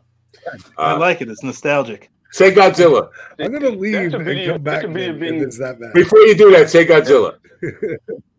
Say Godzilla. Godzilla. Oh, Godzilla. All right, go leave and come back. That's the beat of being a diabetic, see, because I ate like 6 chicken wings, so I just couldn't get full. I could not get full enough to fall asleep, so I had to part. You know, so I watched the whole game. Subject-wise, your comedy. What do you talk about? What kind of things are your favorite things to talk about? You're not a married man, are you? Divorced. So there's plenty to talk about. Oh yeah, that's good stuff to talk about. So no material there. Yeah. Yeah, right. Nothing. I got nothing. What else you got? Yes, what else you got? You know what? I delve into a lot of different things. I try and stay away from politics, unless it's something really funny, and then I'm going with it. Yeah. But honestly, where I'm at right now, I'm trying to transition to a phase where I get comfortable really talking about my family. Because for 12 years, my family's always been off limits to me. Why? It was just a personal box for me. My family's very close to me. They're very important to me. I want to protect them. Do they come to see your shows? Oh, yeah. Oh, yeah. Oh, yeah. That would be a reason I would stay away from it. It's just like, it's difficult to make some... Listen, you could do it in the comfort of your own home and bust somebody's balls over a little bit, but doing it on stage while they can't even give it back to you, that seems like a little... It'll be a little tricky for me, you know. Yeah. See, I do it, but when I write that kind of material, I write it so that in the script, I know what they would say back to me, so I kind of like write it into the script, so they are represented, and so I represent my kids. I'll talk about my kids a little bit. I actually in the middle of writing this joke because I got this competition on the 20th, where it's all about my kids. I've decided to break out of that box, and you know, as far as my family, F them, because at the end of the day, nobody's gonna be complaining when I'm rich. Yeah, yeah. You can take a little joke with $1 million in your bank. Is there such thing as a rich comedian? Yeah, yeah. Just not me. I think I'm the only. Yeah, I'm not one of them. Not rich. Well, technically, I'm not a comedian, so I don't count. But I know, no. You know what? I know a lot of comedians though, and I went on a cruise maybe 6 years ago now. But I got in touch with they have the comedy shows on the cruise. And I started talking to some of the guys there, and they're making six figures to do cruise ships. Oh yeah, so comedians are out here getting money. You just gotta. I was just being silly, but the club people I know, some of the most successful club people I know. Well, and part of it is they live in New York or L.A. where the rents are exceedingly crazy, but they're just getting by. I mean, some of these people who are extremely successful, touring nationally, headlining nationally, and they don't have a couch because, again, there are a part of that is the expense of traveling around the country, and then the expense of having a home base in New York or L.A. can be really expensive, but they're not like killing it. In the old days, there were more people. If you were successful in comedy, it meant you were successful financially. Now today, I see a lot of people who I know are really successful in comedy. They're in demand. They're working every weekend in some other city. But again, they don't have a couch, or they don't have. Well, I have a secret weapon. I live with my mother, so that works. That works. That's what. I'm not even going to hold you and lie to you, brother. I moved back home maybe about 2.5, 3 years ago, with the traveling situation, the finances, the interest rates. I was looking for a house, but I mean, the way it works out right now, it's easier living with mom. Right, that came up last night. In that I was watching Malik el Assal, and he was talking about teachers who said he would never make anything of his life, and because he went to a strict Muslim school, and he said, if you are in comedy, you are going to starve. And he went back to that guy and said, oh yeah, one thing you didn't figure in, I still live with my parents, dude. My mother feeds me every day. She's always cutting me fruit. She's walking into my It's like a cushy prison. The meals are paid for. My health is taken care of. Good. Yeah. You know, I gotta say, when I was in prison, a lot of times they said your mother doesn't live here. So I totally get what you're talking about. Like, it was like a cushy prison. Had she been there with me. Well, let me just say, my mother did live in prison, so there's that. So we're all getting three hots in the cot. Great. When I worked in the print shop, I shit you not, our prison actually made 4 different like postcards that you could send out to people, and like they featured different pictures of the prison, and one of them actually was a lovely memento here postcard. Yeah. Guys love sending that thing out to motherfuckers. They send that out to like co-defendants and shit. All right. So Will, were you really in prison, or is this shtick? Oh, tell him. Oh. Yeah. No, I did 10 years in prison. 4? Yeah. Oh. 4? Okay, I'm not gonna ask for what, because I don't know if the court papers, the ink is dry yet. I robbed a flower shop. Yeah, no. The right. What shop?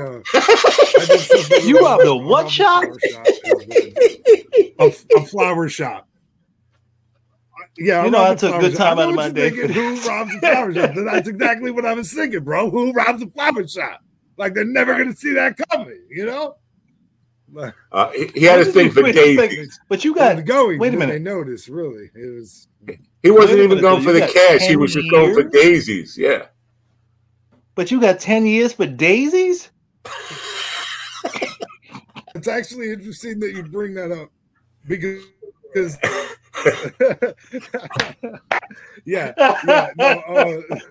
so my I had a cellmate that was actually from New York, and he said, you know, in New York they don't laugh you out of the fucking courtroom. Like you wouldn't even that would have been fun. Wait, can we clear something up though? Didn't you get like 18 years? You only did 10 years? Wasn't that the case? Yeah, no. You're locking up again. Anyway, I think it was just in time. Yeah, well, it's just there was another charge added on. Yeah. Is that me buffering? Yeah, you made your connection worse by going out and coming back. You want to try one more time? Well, you hear me, Will? Well, can you hear me, Will? No. Maybe his minutes ran out. You know, in those prison phones. You gotta get so much. Well, if you're listening, you gotta reboot. Anyway, we're here with Darnell Morris now. Darneasy-fied. Is that? Do you go by that when Darneasy-fied? Is that your stage name? Or do they call you up by that? Or I literally just changed everything to Darnell Morris Comedy maybe 3 days ago because it just became a situation where it's like nobody can spell it, so nobody can find me. So I was like, all right, let me just make it simple. But I mean, that's the energy. That's the energy that I bring when I come outside. Like anytime if we ever get a chance to meet in person at a club or whatever, I'm very high energy. Yeah. So when you get Darnell, you get Darneasy-fied. I like it. Now, people must be stupid, and they are stupid because I know from my calendar booking thing that so many people can't handle understanding Monday through Friday, 9 a.m. to 11 a.m. Eastern, all week long last week. But all I had to do was Google Darnell Morris, comedian, and it came right up. And it's in the description. Thank God I'm doing something. Yeah. All right. So, yeah, people get confused easily. I want to know about G.D. Fenderson. What do you go by? What name do you go by? G.D. Fenderson.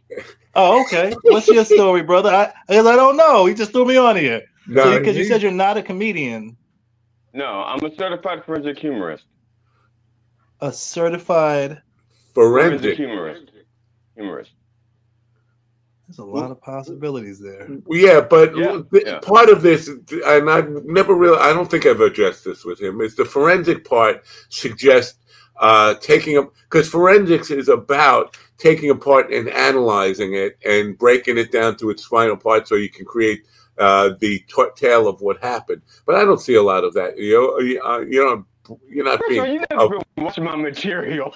I see your material all the time on this show. No, you see me on this show, which is not the same as my comedy routine. You see the way I interact with you and Willie. You don't see the way I interact with an audience or my material. With other comedians, you're not being forensic about their. Like, be forensic about Darnell. Aren't you the one that told me, why are you researching so much about these people? Why are you going so deep? That's not research. Is not forensics. Forensics is technically. I'm using, for example, another.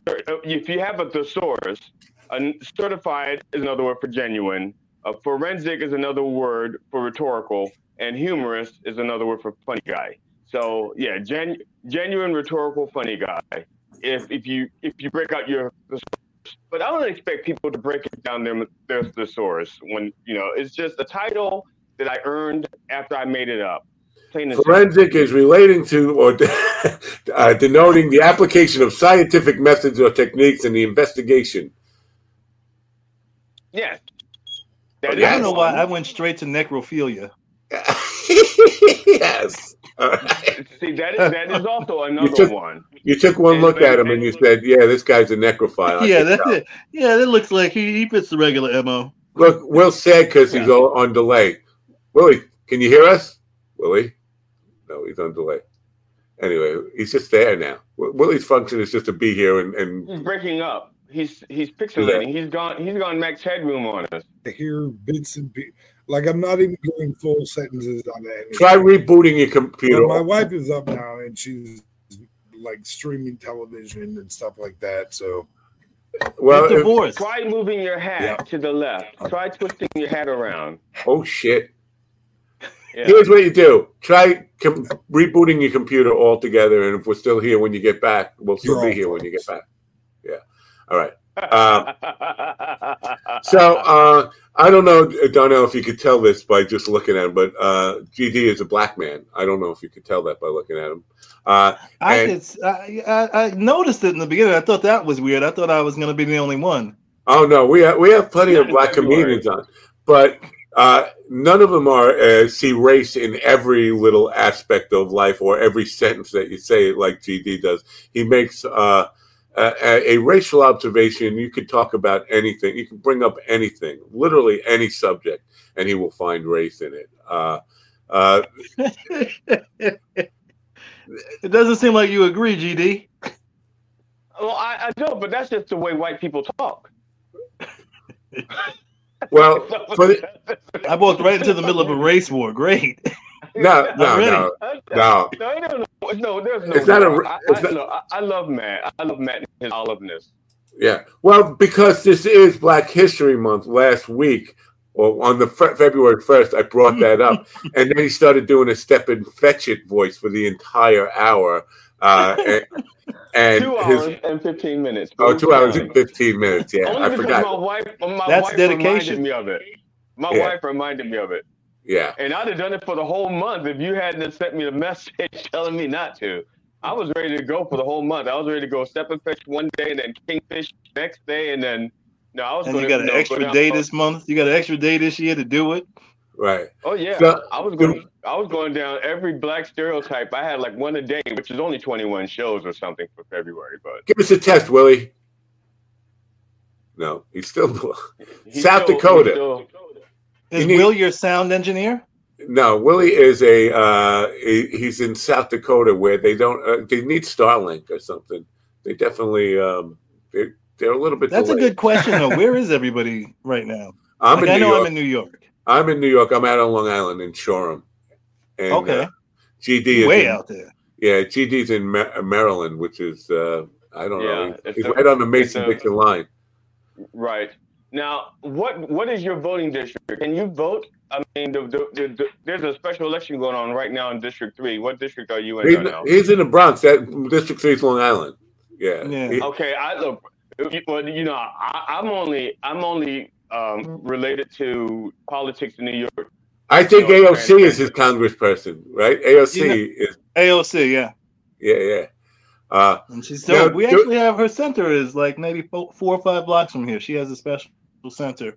I want to get her on the program. I've been trying to get her on the program for 2 years. It's a difficult. I can make a call. I might be able to help you out. The reason I brought up the racial thing is because Shane Gillis, who is set to host Saturday Night Live, was fired from there and called a racist. And basically that was the reason they fired him originally. Now they have him back as a host. He never even made it on the show because he was too much of a racist to be on the show. And now they have him back. Do you think that he's not a racist anymore, or that being successful means being a racist? It doesn't matter if you're a racist as long as you're successful. I missed the name. Who was the name? Shane Gillis. Who knows anymore, man? As long as they don't have Michael Richards on there, I'm cool. Yeah, but maybe maybe they're going to have him apologize as part of his. Maybe it's part of his apology. You know, that he's going to do like a 4-minute apology thing, and then insult somebody at the end of that. I don't think he's ever going to. If he was going to apologize, it would have happened 5 years ago, and he basically dug himself he said, you know, I am who I am. I'm not going to change. But he's, you know, he contends he's not a racist. Basically, he was making jokes, and jokes sometimes can be interpreted. You know, people can say what they want about them, but your intent is not necessarily what somebody else says it is. So just because you're making jokes doesn't mean it's. I know they say there's a fine line, you know, between too far and not too far, or over the line, rather. Yeah, I would say you brought up Michael Richards. There's no, and I know he tried to. No, he jumped off the way over the line. Yeah, yeah. That was just a tyrannical racist rant. But as far as people going over the line, man, as far in my comedy, particularly, you asked me what type of comedy I do. It's that over the line. It is edgy. I want to bring you right there, and it doesn't have to be necessarily dirty, but I'm going to make you think about something. Now, how edgy? Because, like, for example, I do some stuff about my mom being raped. So, my last show, I opened the set with a joke about dead babies, about actually killing. Huh? Yours or someone else's? An ex-girlfriend of mine. Oh, okay. Fetuses, like abortions, or were they like? No, like... I was trying to describe how ugly her son was, and what I said was, if the baby died from baby shaking syndrome and you filled him with cement, you could put him on top of a city building to scare away pigeons. So that's how I started the show, because I like to see where we're at with the audience and see what I can get them to laugh at. And then, if I can get you on something like that, it doesn't have to be that joke right off the bat, because it's always going to be something right off the top that's going to be like, whoa. Right. Like a test balloon. Like a test balloon. Right. Okay. So either I have you, if I get you to laugh at that, the show is mine and there's no worries. If not, then, you know, I switch it up. But I have 15, 20 sets for each occasion. So it's not a hard transition at this point in my career. 5 or 6 years ago, that would have been. I would have probably just walked off stage. I love the idea of being able to brand yourself as that, so that people expect that from. Like, I've been watching Anthony Jeselnik a lot lately, and every time he starts a joke, people have it in the back of their mind. Oh, this is going someplace very dark. I don't know where it's going, but I know at the end is going to be something that is going to be objectionable to most people on planet Earth, but I'm going to think it's really funny because he builds up that brand. But then you're kind of not limiting your audience, but choosing the people who appreciate your comedy as these dark motherfuckers, these people who are just like, really. Well, my thing is this. A few years ago when this whole cancel culture started, you know, and we're canceling this person, we're canceling that person. Number one, I don't believe in canceling anybody. So I'm not canceling R. Kelly. I'm not canceling Bill Cosby, because it's only black people that cancel black people. So I will bring up the race thing until I see Elvis starting to get canceled, until I see all of these racist old white sitcoms start to get canceled. I'm not canceling anybody. And this notion that's been put in there that we should be able to cancel our own, but no other culture does this. So Let's just stop that. I can separate the person from the music. Now, to answer that question, so many comedians were being just like pushed to the side and thrown away and thrown out, because all the comedy that you've enjoyed for the last 5 or 10 years didn't mean anything because we got sensitive. And there was one joke that maybe you didn't agree with. So now they're off and they're out, and we're all supposed to forget about them. These people have families. They have lives. They have careers. This isn't just, oh, you know, I'm going to go out and tell a penis joke, you know, and try and, you know, we have bills. So Once that cancel culture started, I said, the only thing this is going to do, I saw an opportunity here. I said, the only thing this is going to do is push comedians to go darker. And eventually they're going to need an outlet to, and it will be received wonderfully, because that's what comedy is. That's what it was. That was satire. So I'm working on a project now. Hopefully it'll be out here October. And it's a show called The Dirty Circus.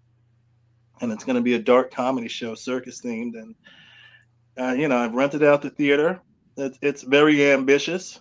Wow, good for you. We were talking about a little bit about that before with our previous guest, and that the risk you take in producing something like that. You put up all the money to rent out the theater and all that kind of stuff.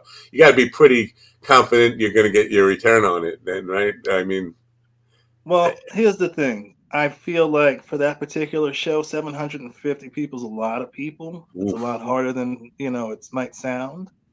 I'm going into this expecting to lose a couple $1,000. Wow. And I'm okay with that because I feel like as far as the return, as you were speaking about, once that video comes out and now we can pitch that video and now we can make that, the goal is maybe 10 years from now, I can see this as one of going right in with the comedy festivals. You know what I'm saying? Where it will become a cult event. But for this first year, I know I'm going to lose money. If I don't, it'll be a miracle, and I'll be so thankful. But I don't mind losing the money if I'm giving you the product that I want to give you. Yeah, that's a good attitude to have. Sell it short. If I have to start shortchanging and nickel and diming here and there, then I'm out. I don't mind losing the money. I want to make sure that everybody walks in like any show I do. I like to go above and beyond. I want to make sure you leave there, and whether the tickets are $20 or $50, whatever the cost, I want you to leave there feeling like you had a show. Yeah, absolutely. Speaking of shows, we have to take a break. Before you say that, speaking of shows, we have to say goodbye to Governor's Comedy Club right now. Governor's Comedy Clubs is, we're on there every day. We'll be on there tomorrow. Check us out. Governor's Comedy Clubs in Levittown, Belmar, and Bohemia, Long Island. Now you can say whatever you were going to say, GD. I'm sorry. Also, I have the same philosophy. So if I'm putting on the show that I want to put on, I'm willing to lose money if it's the show I want to put on. Because that represents what I want to put out there. Now, the other thing I was going to mention is because you're talking about the show that you're about to produce. It was after an open mic, and myself and four other comics, and we were talking about the abuse our parents, the physical fist fights, that our parents used to have, and so we were like cracking each other up, talking about domestic violence. I mean, we were just like rolling, like talking about like remember my father. My mother was very, very light, bright, damn near white, red bone. My father was dark, but not Wesley Snipes dark, but he was. But you would lose him at dusk, maybe, but he's not that dark, but dark enough that he and my mother got into a fight, and he hit my mother, and my mother had like a bruise on her face, and my mother had punched him back, and my mother. And my father says, "Woman, stop. Look at you. Look what's going on here." And my mother says, "I know you have a black eye. You're just too black for me to see it." So so we were talking stories like that, and we were like cracking up about it. But this is all domestic abuse. And we said, we should do a show like this. And then we realized it's so how hard it would be to do a whole show where the theme is domestic abuse, and not just. It's like we're talking about the ass whoopings our parents gave each other. Yeah, marketing. It wasn't an hour-long show. Yeah, we're talking like a 90-minute show. See, and the idea. And that's not a show. That's a PSA for violence. Yeah, that's what I'm saying. See, the whole problem came down to we had faith in how funny the show would be. We didn't have faith. It was the marketing strategy. Wow. You mentioned the video part of it, and this is the something I've noticed recently. I got to be really careful so people don't know I'm insulting them, because I am insulting them. I've seen a lot of specials in the last 6 to 8 months where the content is great, the comedian is great, but the video work is less than amateur. It's real shaky cameras, different lighting on different cameras, bad editing, and all that kind of stuff. With what you're doing at this theater, are you hiring a independent like that is the biggest expense next to the actual theater? That because that's where it's at for me. Right. I don't know if I'm going to have 750 people there, so if I got to spend a couple grand on a camera crew. Because for me, I'm thinking about a 5-camera shoot. So we have a couple mobile, a couple stationary, because we know I have an idea of where the show starts, where it ends. But no, I'm not going to spare any expense on that, because that's, if I walk away without, if I walk away losing $5,000 in great video, I'm cool with that. If I walk away losing $5,000-$6,000 and no video, you're going to see about me on the news. Right. Yeah, no, I get that. I had that. I just want to show you something real quick, if I can. I don't know if you can you see that? That looks like an amplify. What is it? That is my old computer. I invested a couple $1,000s producing a show, a couple $1,000 producing a 90-minute show. And all of the data, all of the video, all of the sound was in that computer, and one of the heads crashed. And I could look at that face. Yes. And I could only retrieve like 70% of the show. The audio was like, it took me, I couldn't sell it. I have it on YouTube, but it's not the show that I paid to produce, because 30% of it is garbled up. And the reason why I still have the computer is because I took it to a forensics place, and they fixed it. And they said, "Look, here's the deal: we replaced the bad head, but some of the sectors are really bad. You're never going to retrieve that data, but you can probably turn on your computer one more time and get and download everything that you can from it." But he says, "But I don't know. But you know, but one more, you're like, you may have like one, maybe two times you can start up that computer." But you're not going to get all the stuff. You know, I retrieved as much as I can, and I produced the best video I could from it. But it's you know, I know what you're saying. That hurts. That hurts. Yeah. I had this one show, man. It was so dope. There was nobody there. I didn't care about that though. It was about the entrance. Like, I had Nas, one mic, smoke machine blowing down out the ceiling, and I just needed that snippet. And I asked the guy. He said my SD card was corrupted, and I was like, "This is why for a job of this magnitude, this isn't something like I got a lot of buddies. They're like, oh, I could do it. No, I'm not. We're not doing that. We're not doing that. What about? I have buddies that will work really good in really good positions, but for something this important, no, I need a professional. I need samples. I need interviews. Like I need that to be on point."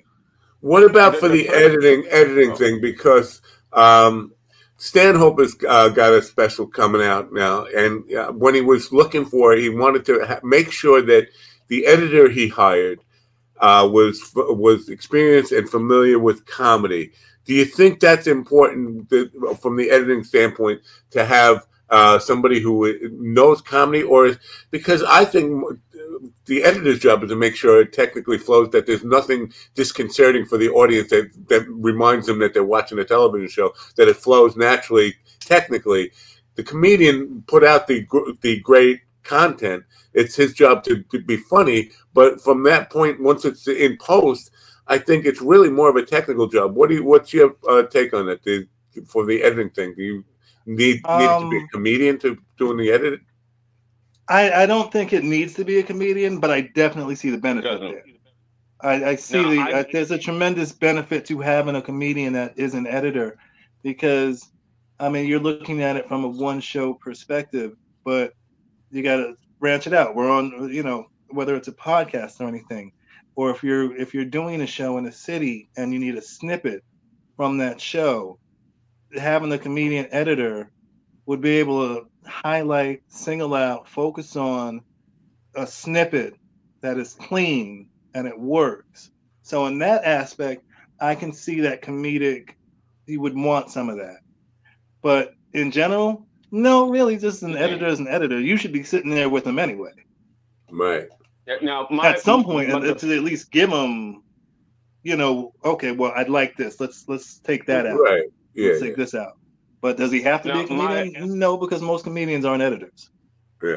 My first 90-minute special that I had recorded, the editing was done by the production was actually done by a an independent film company where they produced independent movies. You know, produced. Okay. You know, so and they actually had like an award for independent movies and stuff like that. So, and I got to see some of their work. So they did the shoot, the editing. As a matter of fact, the editing they started without me. They said to me, "We're going to start the editing on Monday," but they actually started on Saturday. So when I got there Monday, they said, "Oh, here's the deal. You want a 90-minute special, but you have a 2-hour and 20-minute show. So we're going to have to figure out what you want to cut out." That's when they wanted me. It's like, you have too much. You know, it was my 90-minute show. Not like we had a bunch of other comedians to cut out. So I had to cut out like 20 minutes of. About 20 minutes of the material. Yeah, it was 2 hours and 10 minutes. I had to cut out 20 minutes to make it a 90-minute show. But did it seem smooth? The transitions were smooth? Oh yeah. Like I said, I picked the 20 minutes, and so yeah. Well, whatever. I don't know if it's 20 minutes or not, but it was whatever. But they did quality work though. Oh yeah. I think 90 minutes is too long for a comedy special. I really do. I mean, yeah. So young people can watch a Marvel movie for 3 hours. It depends on how the thing flows. Most of, like, the audience didn't even feel like it was 90 over 90 minutes. Because that's the reason why I know this, because when it was over with, they were all applauding and still wanted more. Like, that's live, but we are being conditioned daily by TikTok, YouTube, Facebook, you name it, Instagram. 3 minutes. 3 minutes is long. Usually on YouTube, 60 seconds shorts. Well, let me ask you something about that, though. With the other comedians that were there, how long was the show in its entirety? No, there were no other comedians. It was just me. It was my thing, 90 minutes of me. Okay. Because I'm thinking you had openers, because I was at and this is by no way. I'm sorry. Go ahead. This is by no way in disrespect to Cat Williams, but I went to see a Cat Williams show. This was some years ago out in Atlanta, and I mean he had 3 or 4 openers, and then Cat came out. But by the time Cat came out, we're an hour and a half, 2 hours into this thing, and I mean half of the place left because there is a time limit on comedy. I like to say 90 minutes or less. You know, people don't want to sit down and listen to jokes for 3 hours. I don't think, and I'm a comedian, but I know I don't want to sit down and listen for 3 hours.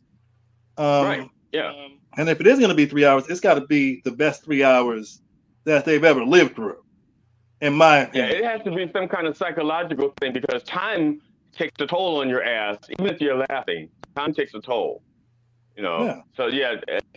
My premise was that most people are conditioned to watch a 90-minute show, 90-minute movie or whatever. I can do a 90-minute show that's entertaining, and then by that time it's like a movie, you know. And that's how I do my shows. My comedies are not just me doing stand-up; they're more like shows. The problem I had with each one of my 3 90-minute shows, something went wrong that you don't know about. Like I told you, like the computer, there was a crash, so we had to put it back together from snippets. The first one, they did the mics for the audience. You know, they mic'd the audience before the audience got there, and in a quiet studio, in a quiet pub. And then, but once everybody got there and the air conditioning came on, turns out that the air conditioning was like right next to the microphones, which they would have known, you know, if the air conditioning had been running. On. And nobody fucking caught it until we're like, now we're editing, we're listening to the audience. It's like, what is this? And man, let me tell you something. That's how I learned a lot through comedy, man, and through performances. Because before comedy, I did unsigned artist concerts. But so much of it was just trial and error. And I mean, I'm thankful that I've learned so much throughout the years. But God, I wish there was just somebody there to be like, this is what you want to look for. I could save you about 6 years. Yeah, that's a big thing. I like, so the shows that I've done. I've only been doing comedy for like 9.5 years. Okay, now I was in a band. Now I'm not like Matt, because Matt's been like in a functional band. I was like a non-functional, non-money making band. But I learned all these things about producing I wish someone could have just saved me the trouble and just taught me, you know, because with the comedy, it's like every show something was wrong, and I said, damn, I learned something new, and it only cost me $4,000. Fuck, I learned something new. That lesson was only $3,000. But let me tell you something. It taught me something. It built a structure in me. So even down to school, okay? So I have 3 college degrees. I have my associate's, my bachelor's, and my MBA. And my MBA is in marketing. I bring this up because I remember one day me and my ex-wife were having an argument. And she was like, what the f did you even get the degrees for? You still ain't making nothing. I said, wait a minute. I said, you assumed I went to get that degree to go get a job in marketing. And she just looked at me crazy. She says, so then why did you go to school? I said, I went to school for marketing so I didn't have to pay somebody else for something I could learn myself. And thank you, Joe Biden. I don't care if you like him or don't like him. He's my favorite. $103,000 in student loans. Poof! Wow. So, I mean, I got a wealth of an education and for free. Thank you. Thank you. Well, good for you. You know what? I'm one of these older people who got student loans and paid them, but a lot of people like from my era are crotchety about this. I paid off my way. I'm all for free college. I think, you know what? We need more educated people, and it's just... It's a money mill. If we look at what college education is, it's insane that it should not cost. But it's a poor, it's a Negro mentality. Like, I hate to put it like that, but it's a Negro mentality. Like it's, and I'm saying Negro, not for black, because I don't want to say the hard ER or the A at the end, but it's a hood mentality because you have a money mill here. With these schools, and I mean, really, I don't know how this isn't a Ponzi scheme, but okay. Yeah. But if school was free, and you invested, and now you have the best and the brightest that can now go to school. Maybe that is the kid in the hood. Well, you make that investment. We don't want the best and brightest. You would make so much more than the school system. Yeah, we don't want best and brightest. If we have best and brightest, nobody's going to go fight the wars. No, that's a fact. That's the truth. Y'all can stop running those commercials now. And create the cheap labor force that they need as well. Right. But we are brought to you by U.S. Army. Be all you can be. Oh, no, I'm not. I was like, wait, what? We have to say goodbye to PBM TV. Here's the thing, PBM TV, and I should have done this at the start of the show today. Tomorrow I'm going to do this. I want somebody to call live to prove that those 500, 600 people who are supposedly watching on PBM TV are real people and not bots. I'm going to put out the phone number tomorrow. I want somebody to call from there to verify that those are real people because we are getting no response from PBM TV. It's nice having you here if there's anybody there really listening to this, but we're saying goodbye to PBM TV for today. We'll see you tomorrow. That's not really a nice way to say goodbye to them, is it? It's kind of rude. But I'm not sure. How long they've been with us, CD? Like 4 months now or something? And I honestly don't know. I'm terrible at keeping track of things like that. But yeah, no response. Every day we'll put it out there, and not one person has responded. Yet it looks like we have an average between 500 and 700 people daily watching this thing. And I'm like, are they all dead, or are they all just like have us on and not listening? What the hell's going on over there? I'm very frustrated with PBM TV. Don't take us the wrong way, and if you do, fuck you. But no, I'm kidding. No, but I like talking to you. I find you very interesting. Yeah, and I don't find most comedians interesting. I find most comedians boring, and mainly because I like people that can do things that I can't do, or do what I can do in a better way, you know, or at least be able to have an intelligent conversation about it. And I find you interesting enough that I could, you know, talk to you. You know, for like quite some time and be interested. And so, thank you. I feel like I'm a person first. Yeah. So, yeah. And I want to ask you about that plaque you got in the back there. What's that for?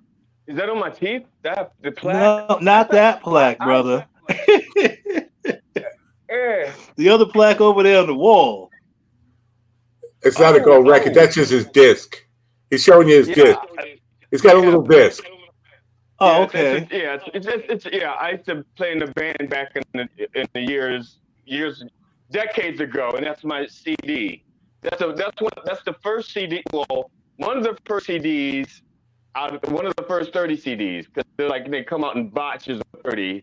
Yeah. And so the first box that came off the line, I grabbed that CD out of the front. But of course, that could have been the 30th CD or the first. I don't know, but that's you just say it's the first, brother. Right, I say it's the first, and I got all the people that performed, all the band members to sign it. And what I did was when I took the first four out, and I had all of us sign. Each of us have like one copy that's all of us assigned, and then that's the first $10 because the CDs were $10. That's the first $10 sale, and so that's what that is. That's just a commemoration of my attempt to be. Can I share something with you? No, we're out of time. No, I'm just, go ahead. Yeah. Hold on, stay right there. I'm not going anywhere. While he's doing that, I have my first MP3. My first MP3 is right here. Oh. Ah. So, all right. So that's so dope. This is the first $3 I ever made in comedy. Wow. Wow. But all at the same time, or was that three different nights? No. It was all the same night. Thank God. But I always, so I always that keep your, that was people. That your toll pay? Was that your toll pay? Or was that the three? You know what? I was actually, somebody had invited me. They found out I was a comedian, and they was like, "Yo, come on, come out to this club. I hold this room." So actually, I wasn't getting paid at all, and then I did the jokes, and somebody gave me a $3 tip. And so I said, "I'm never gonna forget this moment." So I said, I put those $3 to the side, and I said, "Listen, I can always look back at this because I'm big on journeys. Like I'm big on the story, right. Even with people, my friends. I'm invested into the story, and I always want to remember where my story began." Right, humble, very cool. Very cool. Now, I'm not going to lie. That $10 almost didn't stay in there because at one point in my life, Tom was so hard. And I didn't have money. And I was staring at that thing going, I could take, and I thought to myself, no, I will get the gas money somewhere else. I'm not taking that $10 out. I'm leaving that. You don't think there's been times I looked at that $3, brother? That's all I was going to ask you. It's like there are times if you're like you look at that $3 and you're like, God damn it, that's a gallon and a half of gas or whatever. Man, let me tell you something. You know what I felt really good though when gas went up to like $8, then I said this $3 is safe. It's safe here. Can't buy me anything anyway. Right. You guys are making me feel really inadequate here, because my first, if I had my first music thing back there, it would be a 45 that sold for 95 cents. So, do you still have a copy? I do. Somewhere I have a copy. I have nothing to play it on. That was my question. Can you play it on anything? No, but I have my first. I have my first MP3 right here. You see it? That's my first MP3. Did you ever have to use the old DAT tapes? Oh yeah. I had DAT decks. So, I was the first guy who ran out and bought a DAT deck when they first came out and started recording, mastering to those. They didn't last very long. When I started out in radio, the girl who was training me, Miss Jamie Travada, we've become really great friends, family now. 20 years later. But when I first got there, it's a high turnover rate at college radio stations because everybody thinks it's cool, and then the actual work gets there. Right. So they would tell us things to deter us. So I was like, man, how do I record my show? I just got my first show on 90.3 FM at Nassau Community College. And the girl says, mind you, CDs are out now. Cassettes are out now. She says, the only way we can record it is if you get a DAT tape. And then you got to get a DAT player, and you can record it on DAT. So she was just messing with me. But by the next week I came in there, I had the DAT player, I had the tapes, I was ready to go. And she was like, you're really serious about this. I was like, one thing about me, when I say I'm going to do something, I'm going to do it, or I'm just not going to do it at all. So I said, no, I'm fully invested. And I heard you guys talking earlier. I want to ask you about that, because the reason I got into radio was Howard Stern, and I believe you guys were talking a little Stern talk before I got on here. Oh yeah, yeah. I was an AM radio guy with a talk show when Stern was still on AM radio and was called a Stern wannabe. So that is kind of a thing I've carried with me my whole life. Jackie Martling is a regular on the program. He'll be here next week, but he's always he's here like every other week. Huh? Jackie the joke man? Yeah. He's still making that joke machine. So, you mean the hotline, the phone line? That's still there. 92.1. Well, he had the hotline, but he also had the Jackie joke machine at one point. Right, he used to sell. Yeah, he still has. He doesn't sell them. He basically he will give them away. Maybe once in a while he does some sales for them, but he gives away a box full of goodies to a lot of people and all that stuff. Books and but big Howard machine. Stern fan. And my mom used to listen to Howard before I went to high school, so that's how I got into that. So once I got into college, realized I wasn't going to be in the NBA because I stink, and so I said, "What else do I really like?" And Howard Stern had only been the one constant thing that I had heard, and I was like, "This is interesting. This is fun. This is something I want to do, and I think this is something I'd be good at." So I've been listening to him from the Jackie Martling years to the Artie Lang years till whatever abyss they're in now. Yeah. Because I don't think they have any comedian on the show now. Right. There was something, this is what YouTube is recommending. I have to check it out. The Dark and Disturbing Downfall of Howard Stern. I'm going to have to check that out. It's posted onto YouTube 3 days ago. Interesting, because he's still doing his radio show. It's just a very different. He's growing. We got old. Everybody gets old. It happens. But he got old. I mean, listen, he wasn't going to be the shock jock forever. He has changed his. We run out of things to shock people. Huh? We run out of. There's nothing left to shock anybody about. I mean, if you look at the world and the timeline we live in right now, the world is so friggin' crazy that there is nothing that could happen that I would be shocked by. Nothing. I mean, after those aliens, where were they? Miami? What if somebody, let's say, had a drill and they had to drill into somebody's penis to widen it? Let me tell you something, because I was on a sex website the other day. One of those Romantic Depot shits, right?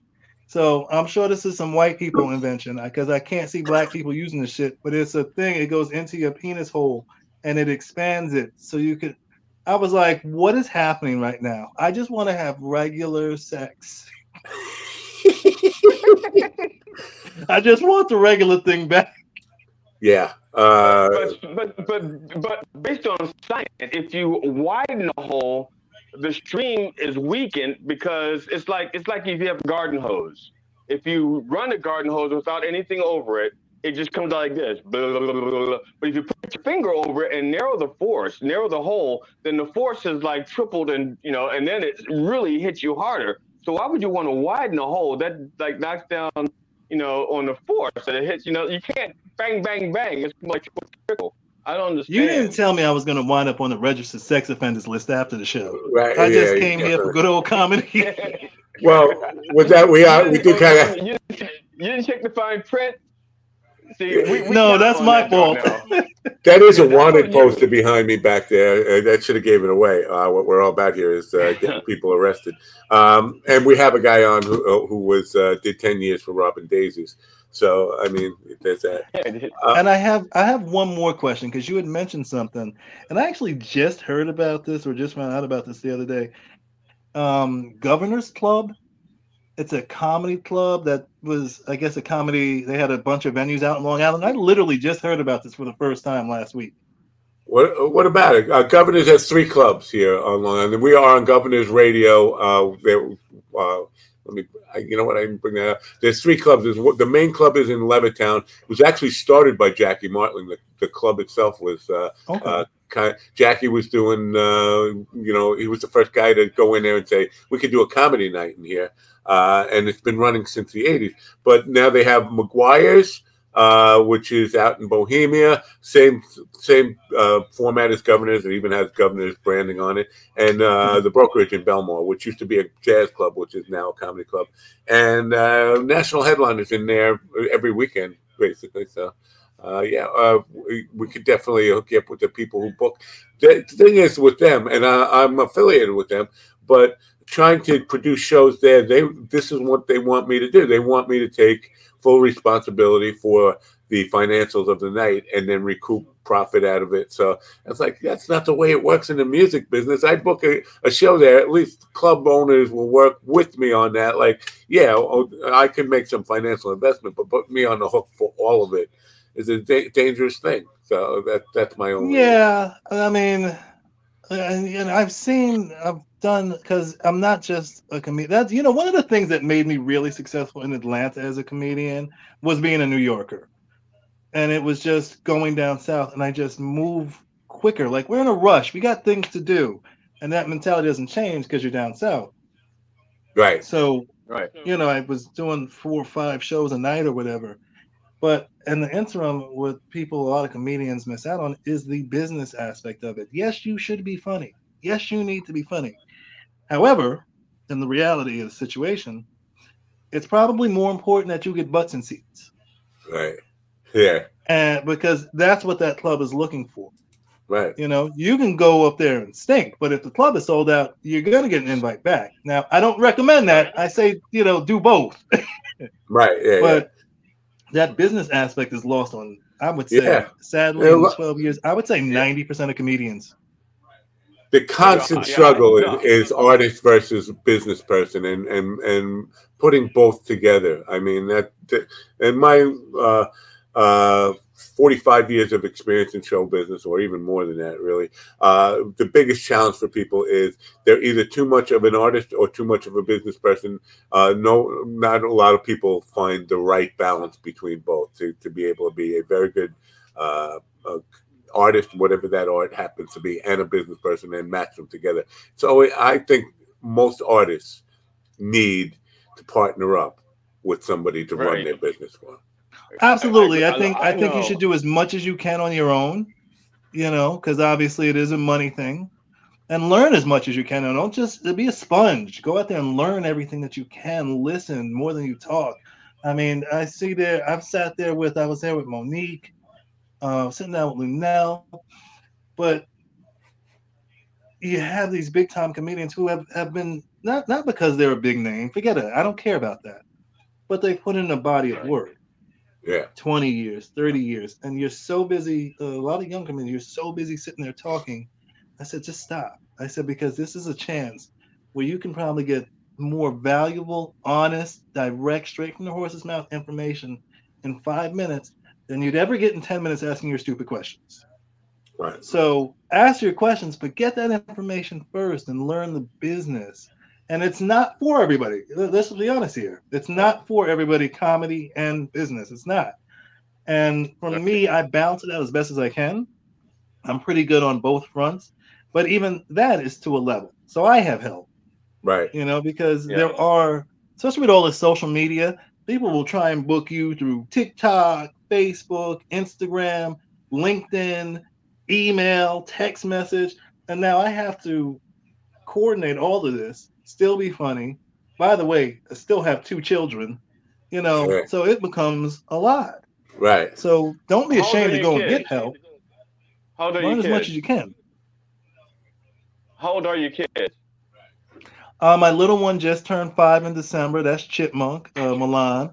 And my oldest one, she'll be turning 10 in April. Wow. Okay, well, the 10-year-old can help you with the social media right there. You got child labor right there. The 10-year-old can handle the social media, though. The 5-year-old, he just needs to be brought up to speed. He'll be, by the time he's 7, he'll be, you got it made. What the fuck are you complaining about? You got a 10-year-old and a 5-year-old. Son of a bitch. I tell a joke that's not a joke, because for the long time I had 2 little girls. So, and they're very pretty. And we're out of time here. We have to wrap things up, Darnell. It's been a pleasure to have you here, and you're welcome back anytime. GD likes you. I like you, and I think you're a great guy to talk to and great guy to get to know. I have another club out here, Sticks and Stones, which is out in the Hamptons. I'm affiliated with.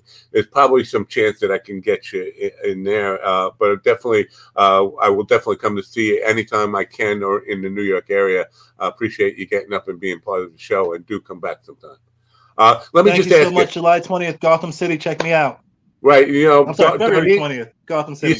You said Darnese fight. Did you just change that? Yes, Darnell Morris comedy on everything.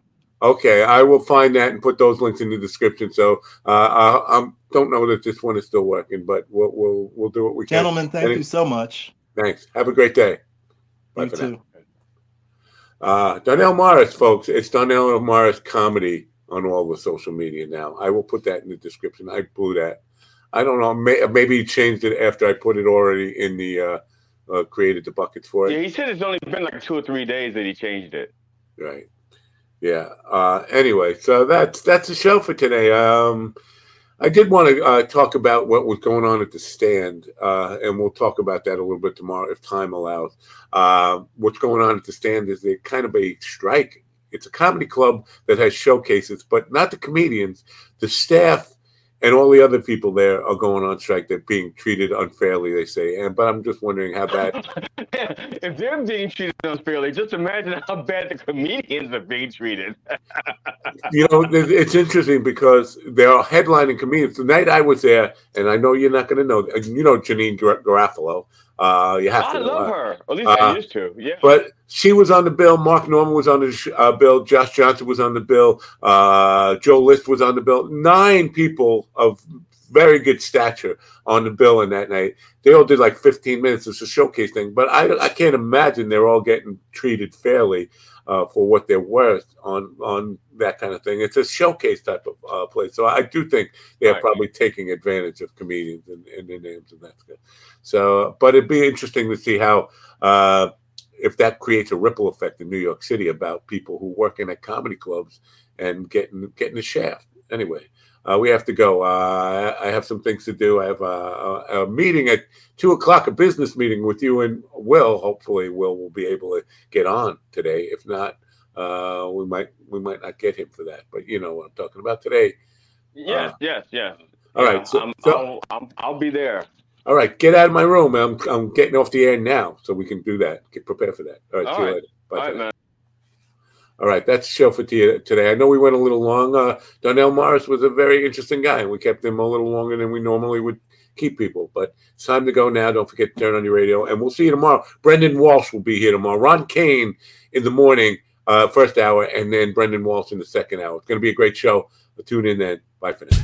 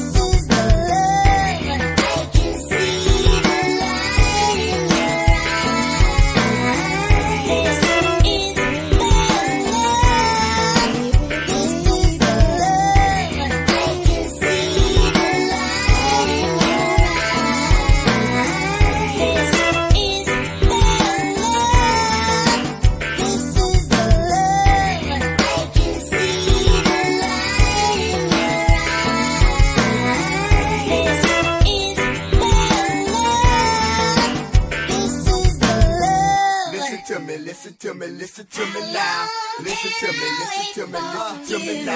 Listen